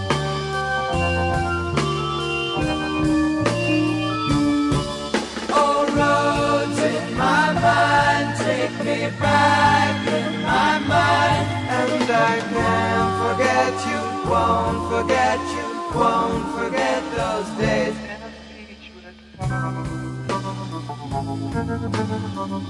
And then I know Jeff loves Brief Candles too, which is also on, on the first uh, side of this record. Um, it's a great song, but what really makes it for me is that piano play out fade for the last what, 30, 25 seconds or so of the tune after it's all said and done. That just really makes it for me. And, and you know, all these songs we've mentioned that Chris White wrote on this record are are fantastic. Except the one that Jeff already talked about is really a kind of a star turn for him in terms of songwriting. Uh, he fills up this album with great stuff. I mean, uh, the thing about Brief Candles that that I'm uh, just fascinated by is how I think it's it's a, a wonderful like it's a set of miniatures, you know, like miniature portraits, like the way they had used to have. I guess maybe it was in the Victorian era where you would unfold this little triptych and you'd have like a little picture here, a little picture in the center, and then a little picture on the right, and they could fold in and fold out. That's what I think of when I think of Brief Candles, because it's these different verses, and they're all talking about, you know, how you know relationships that have fallen apart and how everybody's just sitting there kind of sometimes in their cups or you know maybe just you know around the fireplace or something like that thinking about what they've lost. The lyric is so well observed. You know that, that opening line where he he writes you know there she sits her hands are held tight around her glass. She only needs to be alone. She knows this mood will pass. And then that line you know that she was strong and he too weak to stay. And she's going to realize that she's better off this way and then the chorus, which I just think is, again, you're talking about a, a, subject that is so cliched, that is so done a billion times and has been done by everybody and will be done by everybody until the heat death of the universe. um, the way that he writes brief candles in her mind, brighten tiny gems of memory I love that line. That's just the way that you think about, you know, relationships, things that you cared about in the past that didn't work out. There are good memories. They're small. Sometimes it almost seems like they're fading away. They're receding into the zist- into the distance. But those brief candles, they burn so fine. They leave a light inside where you can still see. It's so smart. It's such a thoughtful lyric and it's such a beautiful song. And the way Colin sings that with the breathy voice of his, that's sort of the trademark of the zombies. Mm-hmm. It's, uh, it's haunting to me and it has haunted me ever since I first heard it. In the corner, see his face. A man just sips his drink.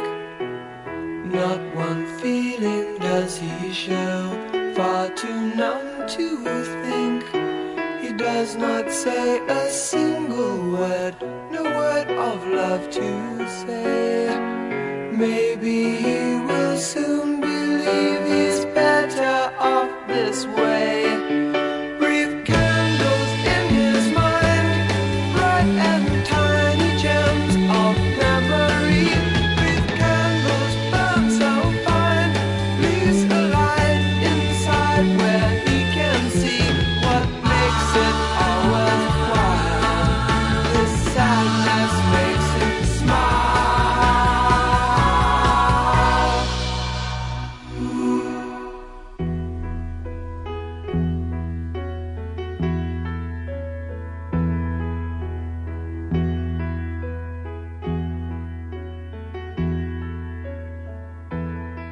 I love this song. Uh, it strikes me a little bit as a Moody Blues type song before yeah. the Moodies were making this kind of music. Exactly. Uh, yeah, it has a psychedelic aspect to it. Although uh, they, the zombies claim, uh, Rod Argent in particular, he never used drugs. He thought that uh, he didn't he didn't believe in altering mind that way. It was a bad way to alter one's mind, and so this was they could they could achieve psychedelic status without the use of stimulants. Hmm. Apparently. And b- before we get to the big one, um, I guess. Well, there are two big ones. Right. We haven't we haven't even talked about Care of Cell 44 yet. Well, I was going to leave that for the end and, and just mention Time of the Season, which well, is another big, big, one. Ones, they're both right? big ones, but people know Time of the Season certainly. Um, if not, uh, she's not there. Time of the Season would be their biggest track uh, that that people certainly know. Uh, wouldn't become a hit in the U.S. until about a year after the album was released. Again, proof that they were just ahead of their ahead of their time. But this, like those first two singles we talked about, very jazzy in nature, much like some of that earlier work. I mean, just picture this song and think of all the little pieces that you know, right? I mean, the the recurring sighs, um, that that big bold bass line, um, you know, the the backing vocals, you know, is he rich? All those places, uh, and you have this juxtaposition very nice between these very controlled verses where everything is exactly where it should be and needs to be, and then the kind of freak out organ solos from Rod Argent in Time of the Season. Um, it's just one of those tracks.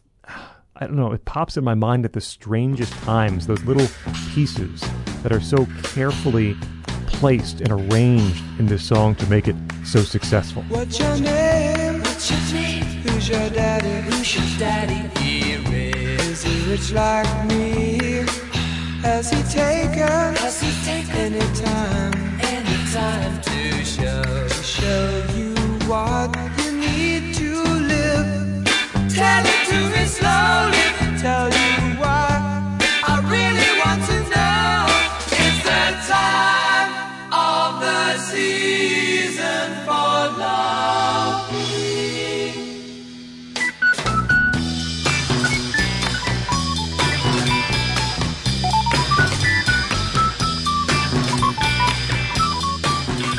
Thing about time of the season that I love is the preternatural swagger of it. Remember, these are still kind of like you know gawky uh, British kids from St. Albans, right? All right, and what that song is basically, think about it, it's a rewrite of "Summertime" thematically, right? Summertime has that sort of sexual tension to it, that sort of, you know, sort of humid, you know, kind of eroticism, frankly. And this is, well, what's the time of the season when love runs high? Give it to me easy. Hmm. um, but there's also like great lyrics, a lyric that like I, I just I'm, I'm, kind of always amused that like Rod Argent wrote, "What's your name? Yeah. Who's your daddy? Is he rich? Is he rich like me?" Um, that's that's some braggadocio, all right, and it always plays well. And then you realize just how like you know how British these kids were, and it's like how did they come up with that? It's well, such I, a good song. Well, I that every time I hear anybody say, "Who's your daddy?" Yeah, I think I think of this song. What's your name? Who's your daddy? It's the first time I ever heard that expression. I don't even know where that expression came from exactly, and all you know what it was supposed to mean originally. I know what it's supposed to mean now, um, and um, I, I, just love that line. Here's another cool thing about this. So apparently, you know, there's this line: "Try with pleasured hands." Where did that line come from? It was Rod's mishearing of a line in Smokey Robinson's "Tracks of My Tears." the line the line was, and actually I've listened to it. It seems pretty clear to me, but of course I'm listening to it on really good, uh, you know, earphones, right? If if you look closer, it's easy to easier to trace is the line, and he somehow heard "try with pleasured hands," and then when he found out what the actual lyric was, he said he was really disappointed, and so he said, "But I'm going to use that lyric. I'm going to use that in the song." So then um, that's what that's where that came from. Yeah, it's such a good song, Scott. Um, the question is, is uh, who wants to do their first ode to the glories of a song about writing a letter to your sweetheart who was in prison, probably for murder, maybe for drug smuggling. We don't know. We don't know. And will be released soon. Care yeah, of, she's coming home. Care of Cell 44 is the first track on Odyssey and Oracle. And again, uh, Jeff Jeff promoted this on Twitter before I had first heard it as being the song that, uh, well, I don't want to steal what you're going to say, but it's a song you wish you wrote, and it's just perfect. And and I, I, I, I wish I could say he was wrong because it's fun to say Jeff's wrong, but he's not. Um, Thanks, Scott. Yeah, he, he's not. Uh, this is this is just such a perfect, perfect song from start to finish. How many different ways uh, can can they grab you and shake you by the lapels? Um, you know, it's an Argent song, and you, you, hear you know Brian Wilson influences, McCartney influences all the way through, uh, but still still original. Some wonderful melodic bass playing from Chris White going on here. Um, and who can deny that burst of the chorus after that that very Beach Boys esque, uh, you know, bum bum bum into this explosion of you know feels so good. This arrangement is just pristine. Um, and the lyric, you know, the lyrics, as, as we mentioned about uh, uh, a girlfriend in prison is going to be coming home, and some of them, I mean, it's played so straight though. You know, we'll get to know each other a second time, then you can tell me about your prison stay.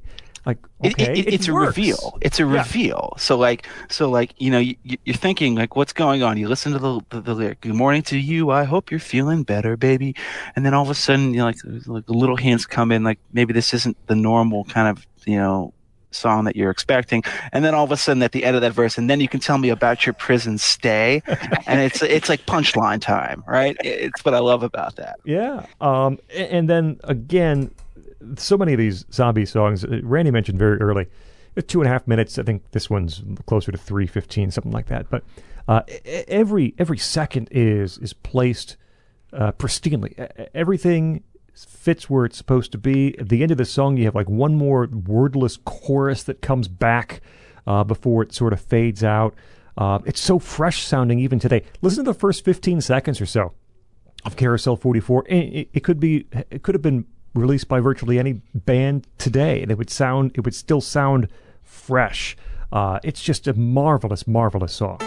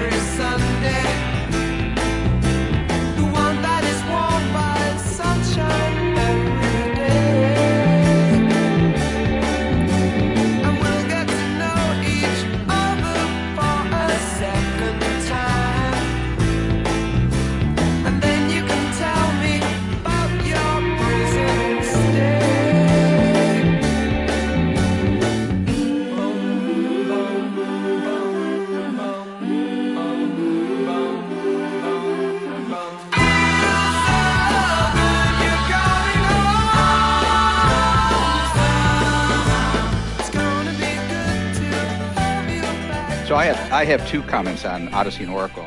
Um, I don't have anything to add to Care of Cell uh, 44 because I don't think I could do it justice the way Jeff did. If you if, we, if we're ready to move on, um, to, Yeah. I, I mean, first of all, is like I, I urge you. I'm going to lobby for you to drop in the interview with, at the, on the BBC with the zombies before the albums was released because they're being interviewed and they it's clear the interviewer knows they've broken up. They're they're breaking up and he's saying well you're broken up you're, and he goes well yeah well we never really you know got what we wanted to do um, and, and and and then he said well what about this new album you have when did that come out he goes they said well it hasn't come out yet what do you mean it hasn't come out? Don't you think you might want to stick together as a band until it comes out and you see how it does?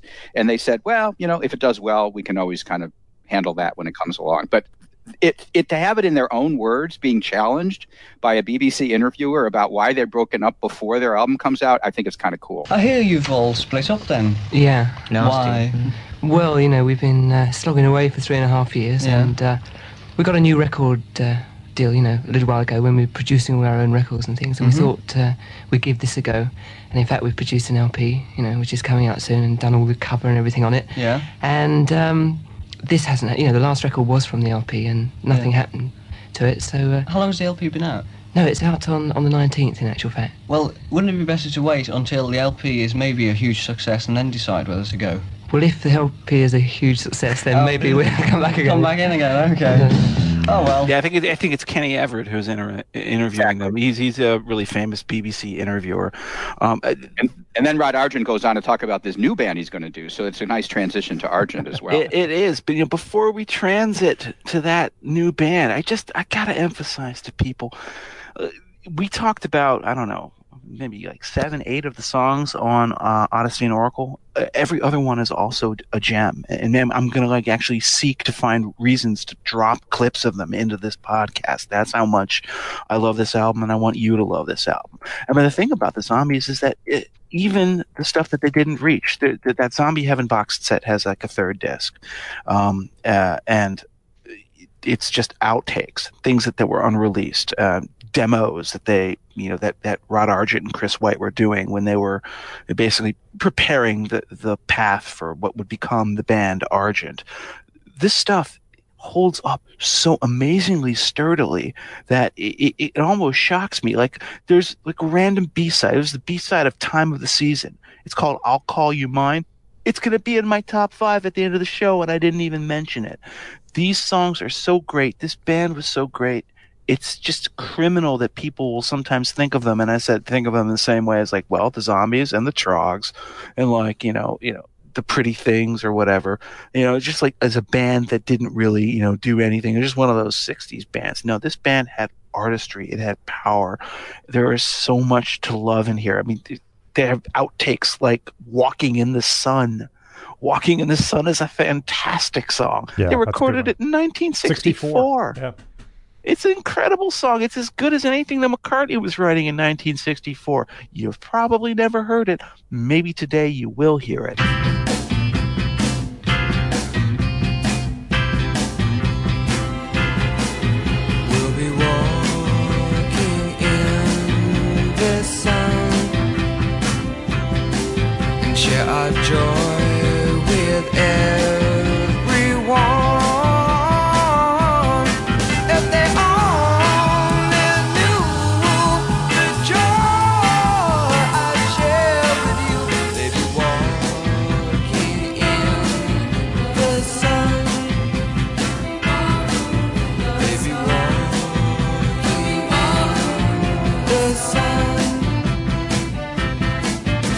Gosh, this was a great band, and it just it, it didn't succeed. It didn't make it. Failure was what, what- what's what's the I think Oberlin College was famous for opening uh, like a, a separate part of their um, you know their uh, you know student affairs uh, called failure to launch. Uh, like why were Oberlin graduates having trouble like finding jobs in the real world?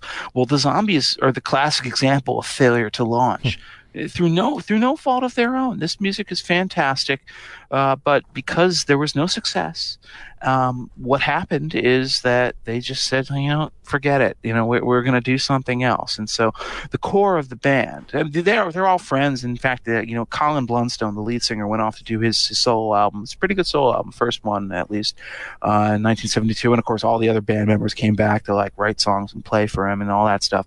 But the core of the band, of course, was Rod Argent, the keyboardist and songwriter, and Chris White, the bassist and the other major songwriter.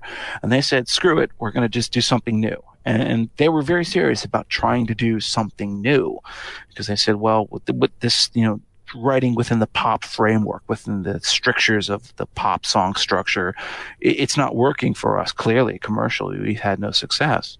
So what they did is that they they formed a new band. They called it Argent because Chris White actually wasn't going to perform it. He was just going to write the songs for it. He didn't want to perform anymore. Um, so Argent, of course, is you know one of the lead singers, not the only lead singer. They bring in another guy, um, and of course the keyboardist. And what you get is a band that on their first album at least, you can definitely still see the continuity between the zombies and Argent.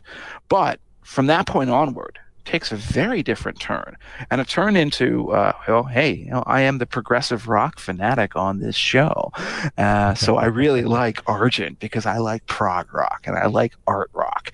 But it's it's it's about, it's as far from time of the season as you could imagine before we do that, can I just uh, plug also uh, underscore your recommendation of "I'll Call You Mine"? I was going to mention that as a fantastic song. Mm-hmm. Hard to hard to believe it's a, a B side. Um, uh, and then I would I just wanted to plug also uh, "If It Don't Work Out." Yeah. Which is, which is, the song they wrote for Dusty Springfield. She asked them while they were on tour together to write a song.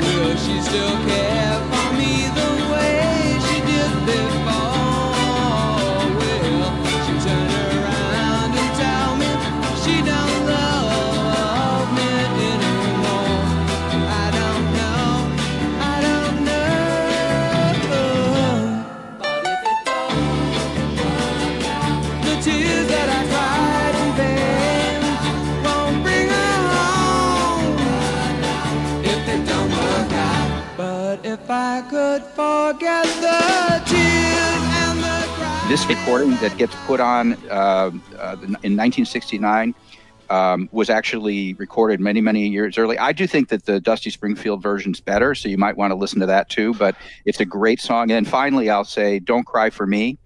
Um, which was a, a, nice little rocker with a really chugging guitar line during the chorus. And and again, it's incredible.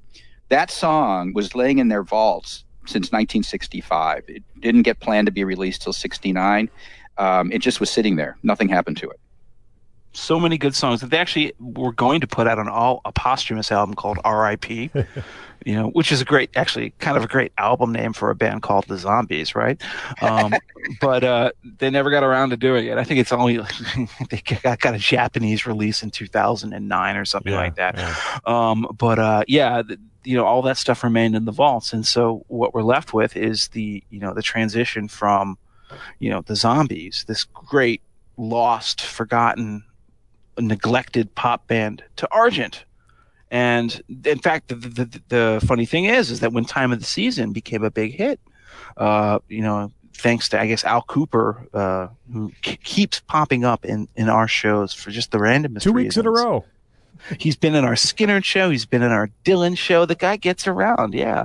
And uh, you know, he was a big Zombies fan, and he pushed them in America. Time of the season got to like number one, and uh, everyone's like, "We'll bring back the Zombies," and they're like, "No, no, we're not doing that. We're we're on. We're doing Argent now." This is Argent. This is what we're we're into, and, and what is Argent? Argent is uh, it's still built around, fundamentally built around Rod Argent's keyboards and his piano, not just piano but also organs, mm-hmm. and basically any anything that has keys. You're going to hear it on an Argent album. Well, maybe not and, an accordion. Yeah, it, it, well, you know what? Actually, there is accordion on at least one Argent song. So, so there you go. Even that, I think it's like Christmas for the Free has accordion on it, if I recall. But uh, yeah, so this is prog, and this is this is a completely different take on the on you know like what you thought they were as songwriters. Um, but I also have to admit, because again, as I'm a prog rock nerd, I really love it. So I guess you know we want to start. There's there's about five six albums in this discography. It's a pretty brief discography, but I do want to do it some justice because, again, this is probably even less known than the zombie stuff is. It had you know they had that one hit, and then they had that song that Kiss covered that was played at the end of Bill and Ted's Excellent Yeah, Adventure. that's where I heard it first. That's exactly right. God gave rock and roll to you too. Um, but uh, I think it's actually they're actually a really great band. Uh, so um, what do you, Scott? Maybe you want to open it up because I know you're the one who's Yeah. the most ambivalent about this. What do you think of the first Argent album from 1969? Well, yeah, I I I, uh, I think these these first two are are, are worthwhile, and uh, I know I know Randy really likes the, the two following that. So this first one in in, in '69, um, I I- think is worth seeking out. With the caveat that, um, man, it sounds like it's recorded in a garbage dump. Um, it it just sounds, the sound is bad. The audio is bad. It's not the band's fault necessarily, but, you know, it's hiss all over the place. And uh, uh, There's a sound- lot of tape hiss. Yeah, I noticed yeah, that too. A ton of tape hiss. But um, you have you have um, you have Argent and then uh, Ross Ballard or Russ Ballard who uh, plays guitar and, and sings, and the, they pretty much split the songwriting pretty much 50-50 on most of these albums.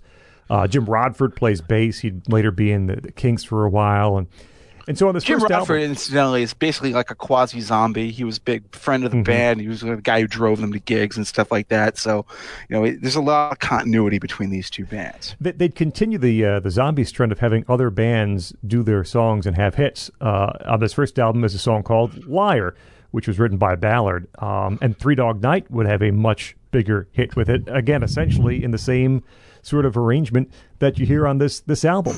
There are a couple of songs here that I actually do like an awful lot. Uh, "Dance in the Smoke." Is an Argent tune. That might be my favorite Argent song from all of these albums. Uh, this very bubbly organ part that Argent plays, almost an, I don't say totally atonal, but it's an odd sounding guitar solo. It's almost a song that you could hear like a modern day indie rock band putting on. It's just really curious and it works well and, and sort of goes toward Argent's desire at times to, to push things uh, farther. I like Dance in the Smoke an awful lot.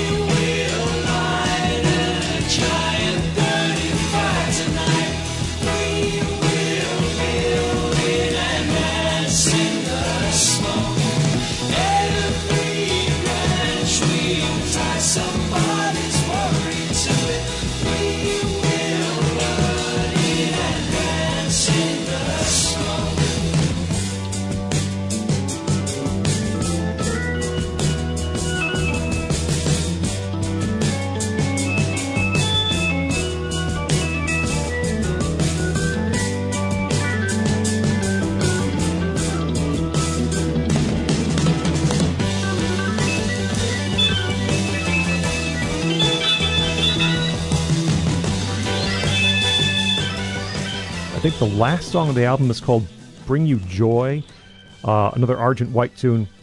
It kind of sneaks up on you, uh, and, and, and, takes it takes a, a minute or two to get going, and, and, and then really becomes something special. Great vocal performance on this one. Um, there's some wonderful piano work, just straight piano work from from uh, from Argent, and that last little piano sounds like could be played in a smoky little nightclub. That's the vibe I get from "Bring You Joy" towards the end. There's a couple other nice, you know, "Schoolgirl's" a nice song. Um, uh, the, the, the like Honey's all right. Uh, there are a couple of really nice parts on Ring of on on Argent, this first album. Ring of Hands is the next one. Um, but yeah, Dance in the Smoke for me is the takeaway. That could be my favorite Argent song of all. I mean, I, well, actually, you were going to say, Randy? Oh yeah, I was just going to say. Um, I'll just go through the ones I was going to talk about. "Liar," which is a great song, but it's, I mean, I, am not going to make it on. It's not going to make it the top five because the Three Dog Night version was virtually note for note, almost identical. And I just can't. It's I can't get put a top five song that's really a Three Dog Night song, even though that Rod Argent wrote it.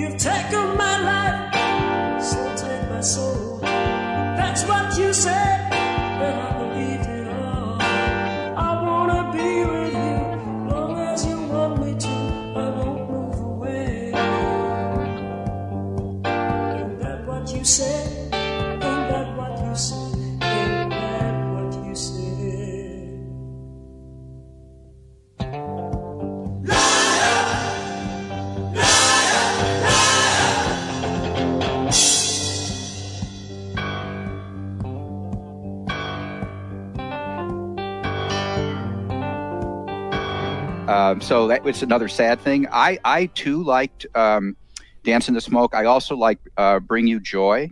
Um, I, I want to. I just think I like the same songs that uh, you guys did, um, and I love this line in Bring You Joy. I will make you feel so happy you will die.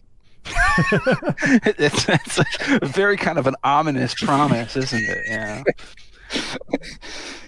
I always thought that, like, I, in fact, I even made this joke to Scott earlier. It's in my notes that, like, you know, Dance in the Smoke is, is but six and a half minutes long, and it feels like it's only three minutes long because it's such an interesting song, and it, it, it does such a wonderful job of developing its way through all of its themes. It's so, I think, so wonderful in that respect. And then right after it, you have Lonely Hard Road, which is four minutes long, and it feels like it might as well be 25 minutes long.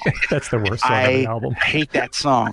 walking down a lonely hard road, walking down a lonely hard road, walking down a lonely hard road until you just want to stab a fork into your brain because it's just, that's a cringe moment for this band. Uh, but I think the rest of this album is actually really quite great. I, I don't really have any other, you know, problems with the, the songs. Um, I guess my only problem with the first Argent album is that it's not as good as the second Argent album. And here is where I suspect that me and Scott will disagree because I am the prog nerd and he not. is not the prog fan. And I think that Ring of Hands is awesome. And it is obviously their most proggy album ever. There, I'll admit it, we never need to hear another friggin' Tolkien based song. So yes, Lothlorien, just the title alone will make you cringe. Yes, it's about the stupid land of the elves from the Lord of the Rings. Ugh. But the song itself actually really good. Seven and a half. No, actually, that was probably closer to eight minutes long. Oh man, I love that piano. I love all the keyboard proggy stuff.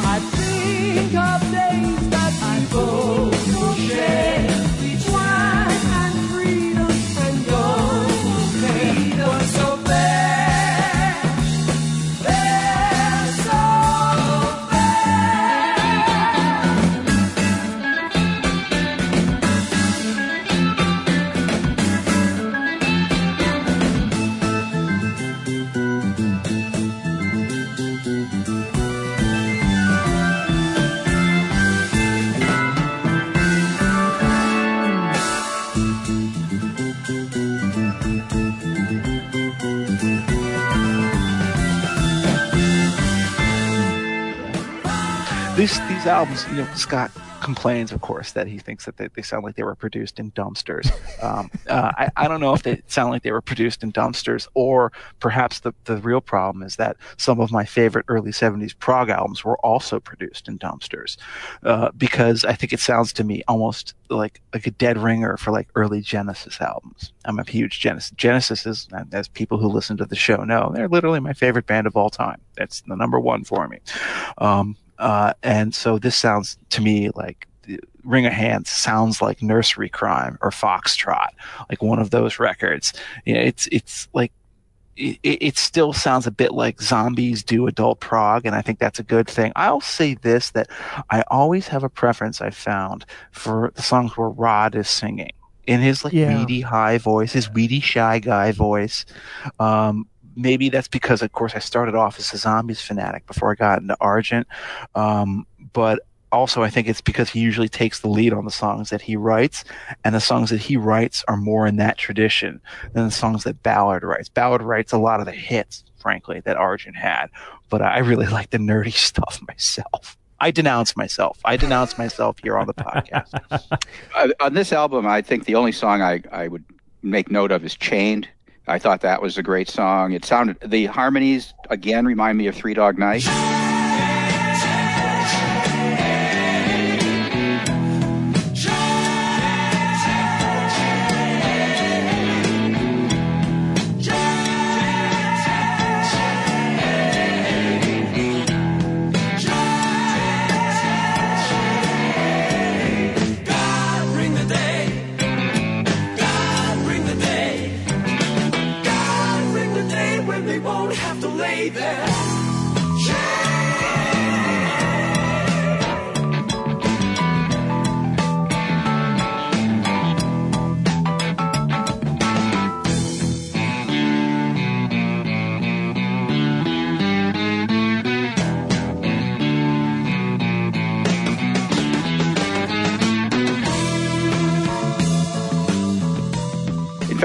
Made me think that maybe you guys would want to do with you, not with me, but with someone else, do a Three Dog Night uh, podcast. Because if you go down the list at all the songs they've covered and all the songs they've played, it's really quite a hit parade they had. Um, but actually, I will say, I didn't know these albums existed before I got asked to do this podcast. Um, my Argent exposure began with All Together. I'll talk about that when we get there. And uh, although I think these albums are are good, and I think people will enjoy listening to them, I recommend them. I will probably never listen to them again. Ah, the thing is, they, they, I, I've loved that keyboard solo on Pleasure. That's the song's called Pleasure. It's just magnificent. It's like four and a half minutes. Uh, not four and a half minutes. It, it, it's like you know the, the song itself is four and a half minutes, but there's this moment where Argent just breaks off and then does his thing. Uh, uh, I, I'm a I'm a dork for keyboards and progressive rock. I'm just that's this is who I have been, and I accept this fact since I was 16 years old. But yeah, you know, like this is this is them at their their their proggiest and their least commercial, and it certainly isn't you know you know any you know this is not where they got famous. but they where they got famous with with is of course the next album All Together Now, and that of course has their their one big hit single that will still get played on the radio, as Scott pointed out. Hold your head up. Hey, we're coming up next after the break with some Argent, and you you know that it, it's gonna be Hold Your Head Up, which by the way, like is a six and a half minute long song. So I, I've never heard the single edit of it. I assume that they probably They did do. something It's horrible. like three and a half or something. I, I assume it was something brutal. It was the equivalent of like you know a butcher just chopping legs off or something like that, Procrustean bed and all that. But I think it's a great song. This is that's a Ballard song actually. That's not an Argent song, I believe. So that is a really great song, and I and I like this song too. But here's the thing again, prog dork that I am. I like that stupid 13 minute long suite at the end. Oh. Pure love, Fantasia, prelude, finale. Like you probably hear that and or you see it written on the back of a record label and you probably roll in your eyes if you're like 99% of the human populace. Uh, but if you're me, you're like, hmm, maybe it has some tasty licks in there, doesn't it? See, whenever does. I gotta tell you, whenever I see this is, so, whenever I see something like Roman like numerals. Roman numerals is a bad right, sign. whenever I It- see Roman numerals, what I think of is the is, I think it's Chicago Chicago. four. Chicago. Oh, God, and yeah, and well, they that- have a that's- suite that's a where it, it must be over soon part one it must be over soon part two it must be over soon part three that's what i think about when i see roman numerals on the back of a record sleeve it must be or over soon So every single Chicago album was every, every single Chicago album had it. Yeah. Yeah. Uh, well, I, I love this album. This was the album I fell in love with as a college student, listening to it in the dorm. Um, don't know how I heard about it. Didn't know it connected up with zombies in any way, shape, or form. Didn't like something that Nick said on your podcast on the Byrds. Back in those days, we didn't have the internet. We didn't. They didn't give you any information on the albums of who any of these people were, unless you were an unbelievable music nerd, which I was not. You didn't know any of this stuff. You these are just music that just hits you and if and and and i didn't know there was any connection between rod argent and the zombies i know it now uh, but if i were going to recommend uh, to the audience that they you know want to introduce themselves to the, to the zombies i would start with i personally would start with this album. I would this album is what sold me. I believe it's what will sell you. It starts off amazingly with hold your head up um, and a fantastic uh, amazing Rod Argent uh, solo, and I think that song has the best uh, progr- uh, chord progression, the best single chord progression of any rock and roll song.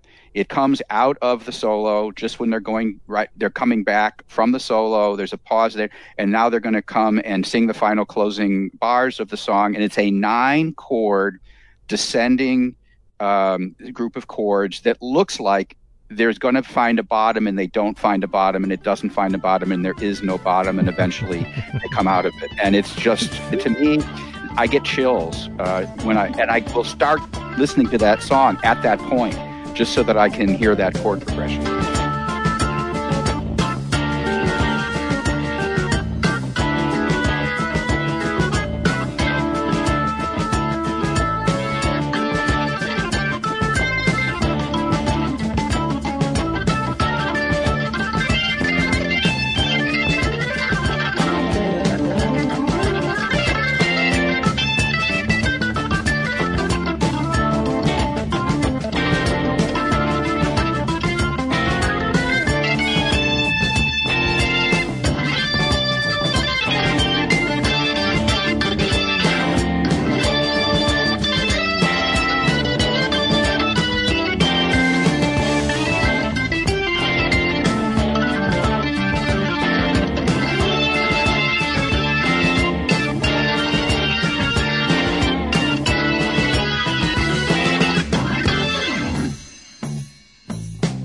I would. Uh, well, I, I put it this way: I would not start here with All Together Now um, to, kind of dig into uh, to the zombies and and Argent. Um, I I don't. I don't. By this point, by these two albums, what I hear is is Ballard and, and Argent almost drifting away in the way they want to to write and perform music, and eh, the albums don't hold together all that well. All together now and in deep, the next two for me all that well. All together now has stuff like Keep on Rolling and, and He's a Dynamo, which I'm not really big fan of. Uh, Tragedy, I don't mind. It's a Ballard tune, uh, pretty funky rhythm, nice bass organ interplay. On, you know, what? it, it's very weird that tragedy. I, I have a secret theory about this song, which is that the beat that the Bee Gees actually did rip this song off It's for their possible. song "Tragedy." Yep. They sound they sound alarmingly similar with that same kind of tragedy hook. And I know that they're not actually quarterly the same song. There's no lawsuit here, um, but I can never hear the one without thinking of They- the they- other. I actually do like that song a lot.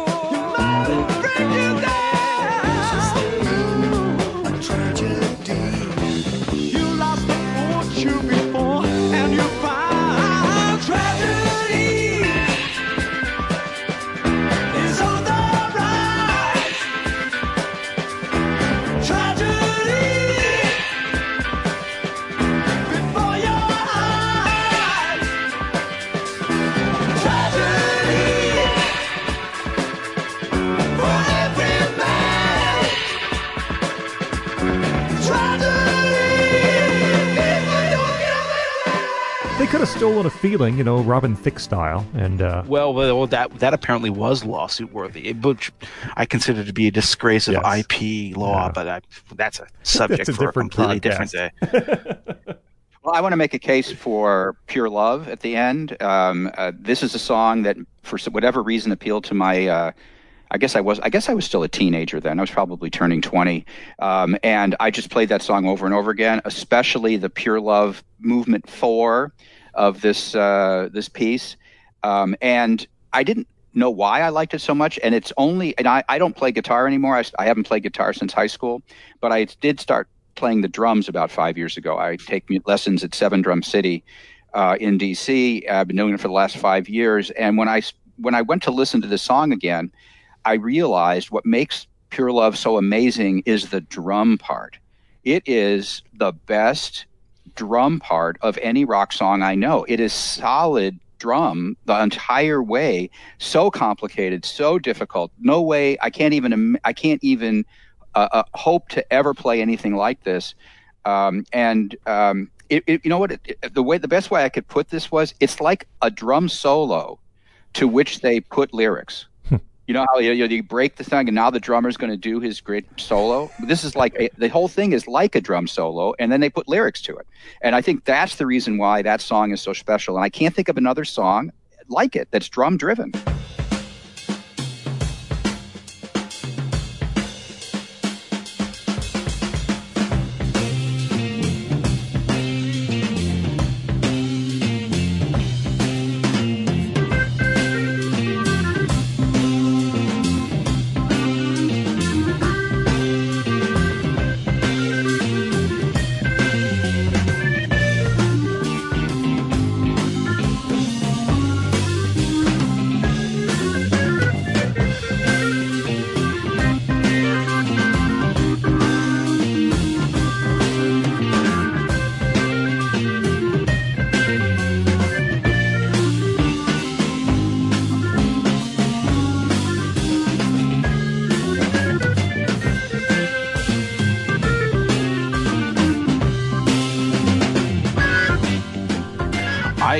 As I said already, it's like you know, I, I I'm totally on board for like a 13 minute long, largely instrumental uh, uh, music opus. That's that's that's what Jeff Blehar is here to do on political beats. Um, I, I I like that album, and and and not only that, but like this is this is why you know Scott said he wasn't really in into these these later Argent albums, but man, I, I've always liked that one, and I've really always liked In Deep as well. And the funny thing is, is that I, I don't really care for God Gave Rock and Roll to You. You know, uh, It's But I do th- it's so big and clunky, and it's so perfect that Kiss covered it. yeah, for, it is. uh, It is. It is. It was Bill and almost Ted. sort I of mean, destined to be a Kiss song. You can wasn't you can see the you know the, the pyrotechnics exploding in concert as you listen to God Gave Rock and Roll to You. Okay, but I'll tell you this. I'll tell you this. Okay, I, I think Ballard, my favorite song that, that, that Russ Ballard brought to Argent is "It's Only Money." All right, Part one like or both part two? Both part well part one, I, I would actually I would actually take part one, uh, and uh, but I think part two is is equally as good. I like part and two. of course, you know, now that we're talking about prog, we're talking about songs that have multiple parts. Um, but it's only Money Part One. That's a really good song. Uh, but then again, I do ultimately say that the second half of this album, which is dominated by Argent uh, and White, uh, that's where I, I think that Be Glad. Uh, I think that's one of the most fantastic uh, keyboard performances that, that Rod Argent has ever given. I absolutely adore every moment where he takes center stage on that song.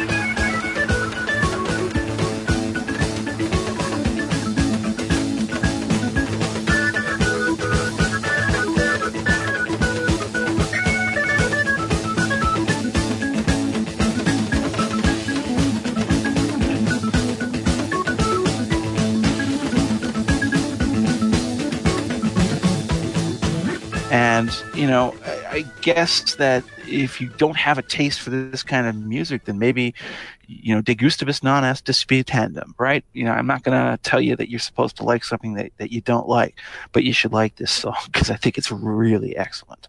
I totally agree. Um, I In Deep was the other album I owned as a kid in in college. I, I remember the covers from both of these albums very very well. I the only disagreement I think we've strong disagreement I've had with you guys since the beginning of the show is I think God gave rock and roll to you is a great song. I love that song. I would it's I think it's an all time great rock song. But maybe my theory is that you've been influenced by the Kiss version because I I, I I watched Bill and Ted's Bogus Journey one too many times, Randy. I listened to the Kiss version, and it's not very good. It's No. just very good. So it, but if you listen to the original, this is one of the very one of those times in which the cover really doesn't do justice to the original. Oftentimes the cover is great of their their songs, but I think the and then you know you have the little interlude in the middle. God gave rock and roll to you. The way they did it, I think it was superb. I love this song. Your your listeners are going to side with me. They're going to love the song too.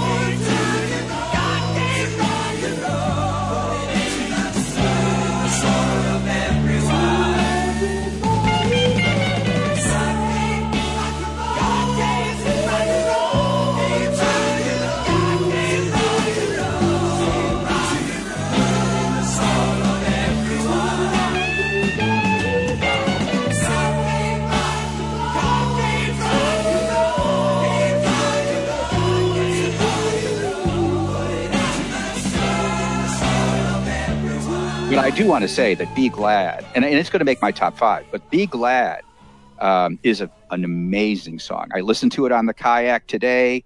Again, I listened to it in the eight minutes before we signed on to do this program to do my psych up for doing this show.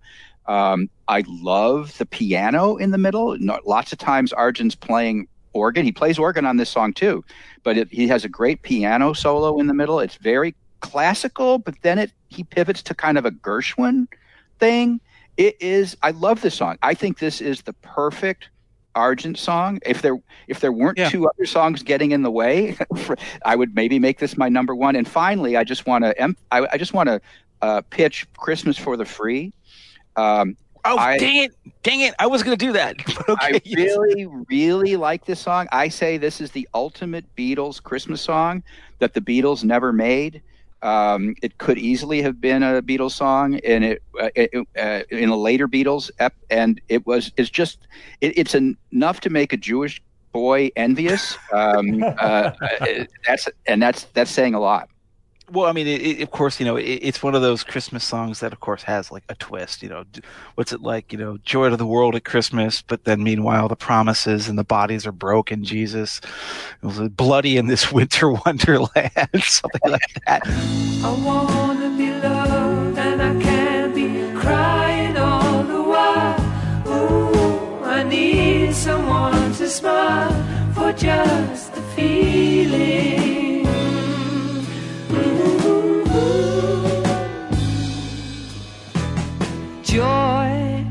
the world at Christmas. Love to the folk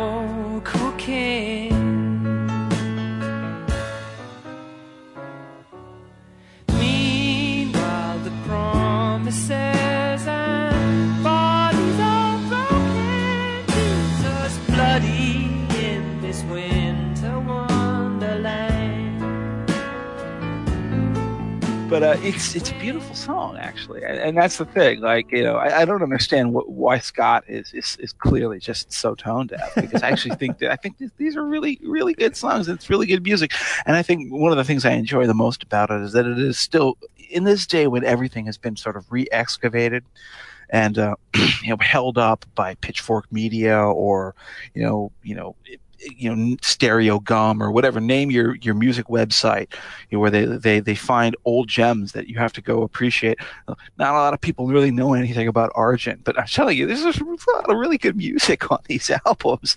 Sort of like you know, again, it's it's it's the zombies have been saved. They got into the Rock and Roll Hall of Fame. Like, They probably don't need our advocacy anymore, but there are a lot of really great Argent songs that people don't know And I, about. I also want to remind everybody they're still performing. They're still touring. Yeah. And one of my great Well, nobody's touring right now. Not at the moment. No, yeah. they, they they were they were you know they t- here's one of I have three great regrets of performances that I've missed. The first one was I was driving up to Wisconsin back at way back in the day, and I saw at a roadside uh, ba- uh, bar that Roy Orbison was billed as playing there, and I didn't stop. Oh man. Roy Orbison. This is before he had his comeback, before Traveling Wilburys, before he had his solo albums. So, but I saw that, and I didn't go there. I one day I picked up the newspaper and I saw that out in Joliet, Cary Grant was going to come and do a reading and do a show in a Joliet theater. I didn't go to that. And the other thing is, I didn't go hear the uh, Zombies tour play or, or, or Odyssey and Oracle last year, where they did the 50th anniversary of it as a tour. They did the whole album, and I didn't go hear that either. So those are my three great regrets of not going to hear a performance I should have gone to hear. So these last few Argent albums, they break up in 1976, but the but the last few almost feel like you know we talked about there seemed to be some sort of battle or splitting apart uh, between Ballard and between the the sort of Rod Argent Chris White nexus about you know which kind of band it was going to be. It feels like on Nexus, the album that you know that that Ballard won on uh, on In Deep, and then Argent and White won on Nexus because the first three songs on the album are all instrumentals. They're just prog instrumentals. I mean, this is a song literally called "The Coming of Kohoutek." Do people know what Kohoutek is anymore? The the comet Kohoutek. It's like one of the biggest disappointments I think in sort of uh, you know the stargazing history, where we all thought it was going to be this brilliant thing that that showed up in the in the sky, and we would all enjoy watching it. But then it turned out to be like a big piffle. It, it was nothing. You know, um, this is a thing that happened back in the '70s. I think REM actually also wrote a song about it called Kohoutek. It's on uh, it's Life's Life. Yeah, or no, no, it's on Fables of Reconstruction actually. Um, but like, yes, this is prog music in its you know probably purest form. You know, when there's just purely instrumental stuff, no vocals, and uh, I actually like Nexus a lot as an album. Again, because I like instrumental music that is done well and executed correctly.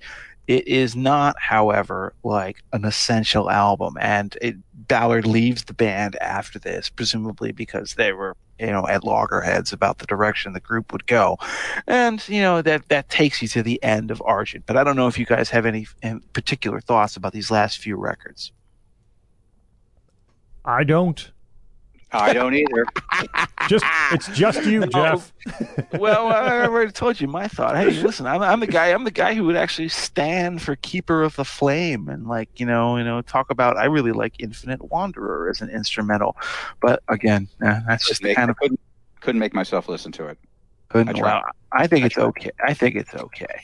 But now, what do we want to do when we talk about the sort of the, the latter era, the the the afterlife? Oh wait, the shambling zombie afterlife of the zombies, because of course they weren't appreciated in their time, and yet people eventually found them and realized how great that they were and brought them back and so the zombies ended up recording a couple of albums reunion albums. I don't i think they're of dodgy quality. I'm always skeptical of these sorts of projects. It's it's just a bad idea i think in general to try to recreate magic that was you know of its time and it existed in a moment. And there were tensions that can't be recreated you know sort of artistic you know people pinging off of one another. It's never going to be as good as it was. Uh, i think there maybe been like two or three of these sorts of live albums or not live albums but uh, reunion albums studio albums that were worthy.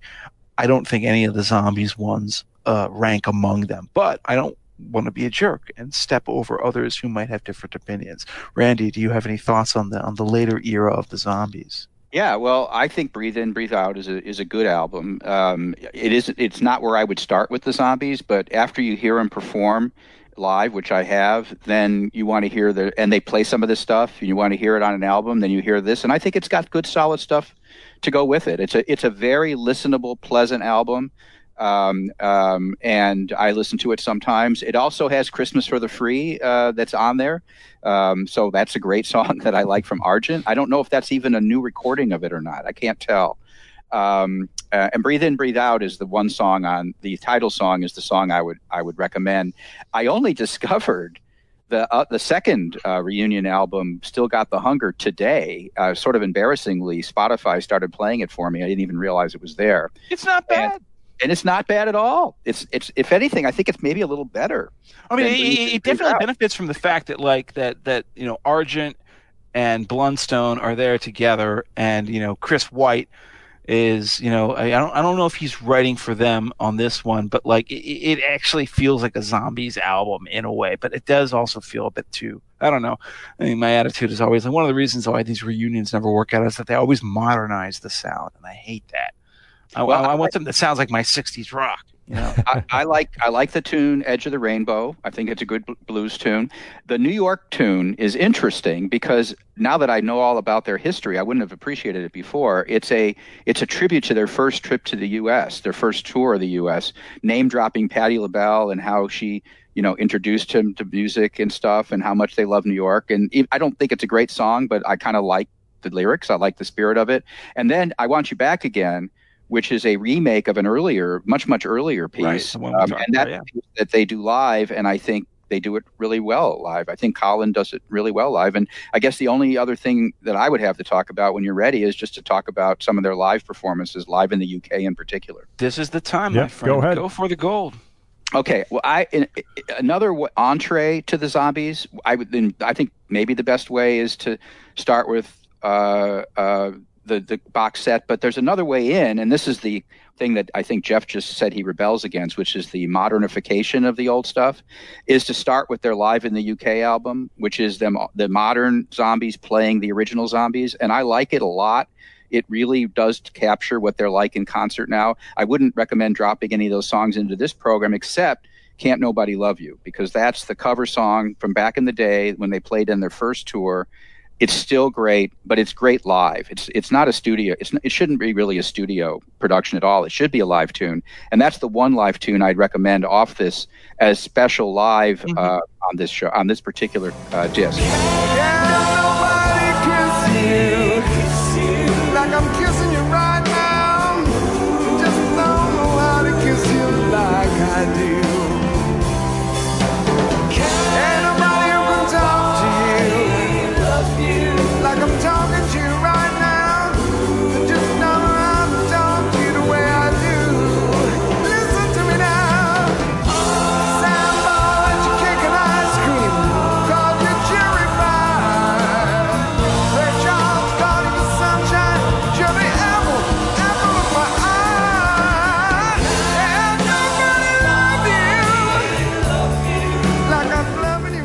Listen, what I will do is I will end with an exhortation. Uh, I, I, I will end by saying, please, if for some reason you listen to this show and you have not familiarized yourself with the zombies, with the work of Rod Argent, with the Argent, uh, by the way, who also, and, and I, I swore that I would make a point to rem- to mention this on the show, but I forgot until the end. You know, y- you ever like the song "Who Are You" by the Who? Uh, guess who's playing the piano on that? That's Rod Argent. Rod Argent was a friend of Pete Townshend's from back in the day, so he brought him in to, to record a lot of the keyboards on that album, and I think he's actually one of the best parts of that album. Um, but if you haven't heard uh, the work that these guys did, you got to go out and find it. And you know, it, it's dumb. I won't. I won't recommend a boxed set at the end of the show because I always feel like that's a cheat. But I really have to say, go get Zombie Heaven. I mean, you know, I'm going to tell you to get Odyssey and Oracle when we're done here, but ignore me and just get the four dang CDs. Get their complete discography. It, it's it's not going to be something that you feel like you wasted your time on. Uh, these guys were great. They were never appreciated in their time. Argent was one of those great prog bands that sort of always just bubbled under and was never properly appreciated in its time.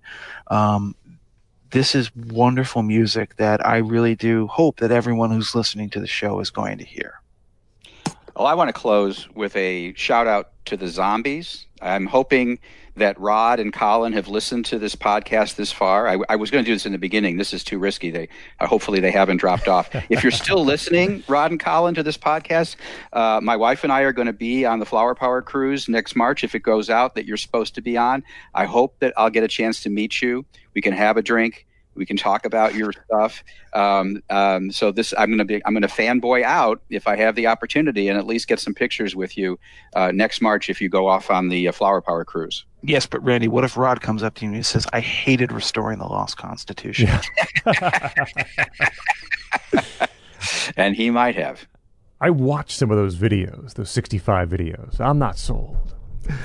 Uh, Randy Barnett is our guest for this program on the zombies and Argent, and we come to the point of the program in which we give to you, the listener, uh, the two albums you should uh, you should own from a band and the five songs you need to hear. Now, it's a little different this time because of the way this show has been structured. So, what we'll do for you, two albums from among the zombies and, and Argent, and five songs from the zombies, five songs from Argent. Again, two, two, two lists for the price of one.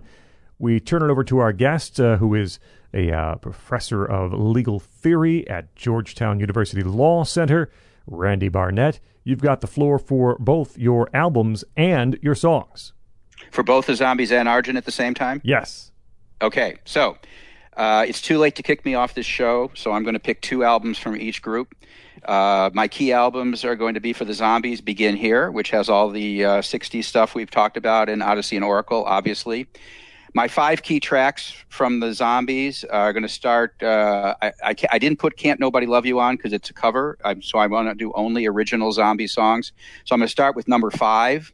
That's this. Is, this will be our year. Number four, maybe after he's gone, the one that just keeps getting to me. And for the three, two, and one, I'm going to go there. Three big, there are three hits, not time of the season. That's going to drop off the five. Number three, I love you. I love you. And number two, tell her no, no, no, no, no, no, no, no. And number one, she's not there. Obviously, that is the number one in my heart for the zombies. As for Argent, the two albums are obviously, given what you've heard me say, all together now and in deep. And my five Argent song starts with number five, Christmas for the Free. Number four, Be Glad, but the be, but uh, maybe that should have been number three. I'm really not sure, but it's fantastic. You Pure don't Love- have to rank them, Randy. We just do it. I do it chronologically. Okay. myself. Oh, sorry, sorry. Yeah, don't I worry just about ranked- that. All right. Well, Pure Love, but especially the Pure Love track, the vocal track. God gave rock and roll to you, where I disagree with the rest of the gang, and Hold Your Head Up, of course.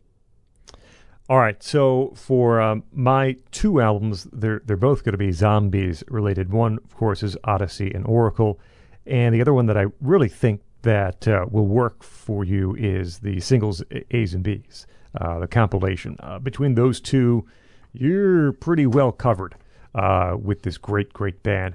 Uh, five songs from uh, the Zombies. Is this the dream? Which I talked at length about earlier in the show. What a fantastic single! Uh, Remember You, the Chris White song. Uh, Yak Care of Cell 44, of course. Uh, Beechwood Park, also from Odyssey and Oracle. And then um, I think This Will Be Our Year is also on my list of zombie songs. Those five there. And over on the Argent side of things, Dance in the Smoke from the first album and Bring You Joy. Uh, I think both those end up on this list of Argent tunes. Uh, Sleep Won't Help Me is one I like quite a bit. Tragedy, which we talked about earlier. And um, Oh, maybe. Uh, we'll go with Cast Your Spell Uranus, which I don't even think we mentioned. Uh, but just to prove I didn't to, mention it because uh, okay, there was a part of me, Scott, that that, that always feels like I'm a nine-year-old Yes. schoolboy laughing at, at jokes uh, that mention Uranus, and yeah, that, I'm Bart Simpson all over again. Whatever. It's I hear your, that it's your, it's Uranus now. It's Uranus. yeah, Yeah. Cast Your Spell Yes. Uranus. Uh, well, that, that just makes it sound like urine instead. there's there's no there's no winning play here. No, Cast Your. Spell. That's the song. Uh, that's my fifth on the uh, on the Argent list. Uh, Jeff, over to you. Okay, well, I mean, obviously it's Odyssey and Oracle. I mean, listen, this as I said, I buy Zombie Heaven for Christ's sake, but Odyssey and Oracle, it's just one of the great albums of the '60s. It's one of those albums that I've treasured ever since the day I heard it. And I'd say for Argent in Deep, I think it's just fantastic. I, I really like Ring of Hands as well, but if I had to pick one, I might go with In Deep. Uh, my five zombie songs. This is just a this is this is the worst task that's ever been handed to me. I, I'll say Indication, one of their singles. I'll say She Does Everything for Me, which is the B side of uh, uh, Going Out of My Head. Uh, Care of Cell 44, uh, beginning of Odyssey and Oracle, maybe After He's Gone, which is a song that wrecks me every single time for reasons that we've already discussed. And again, I could name like every other song on the album, but I'm not going to. I'll just close by saying I'll Call You Mine, which is the B side of Time of the Season. It wasn't even uh, you know included on the album. Should have been. I mean, gosh, I wish they had included it instead of Butcher's Tale. But my God, the piano, the, the plonkin, plonkin Rod Argent piano on that song, and all those big, bright, brash vocals. It's everything that's wonderful and innocent and great about uh, 60s rock and roll that uh, that you probably haven't heard.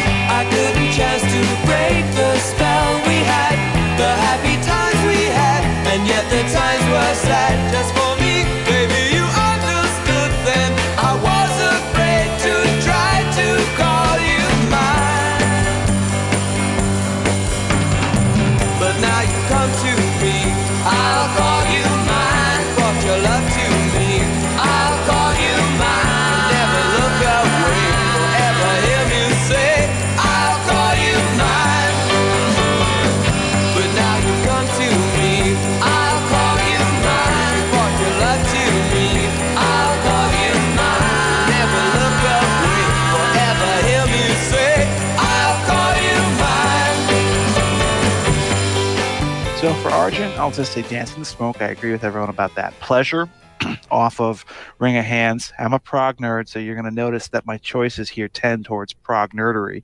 Pure Love, the big suite at the end of um, All Together Now.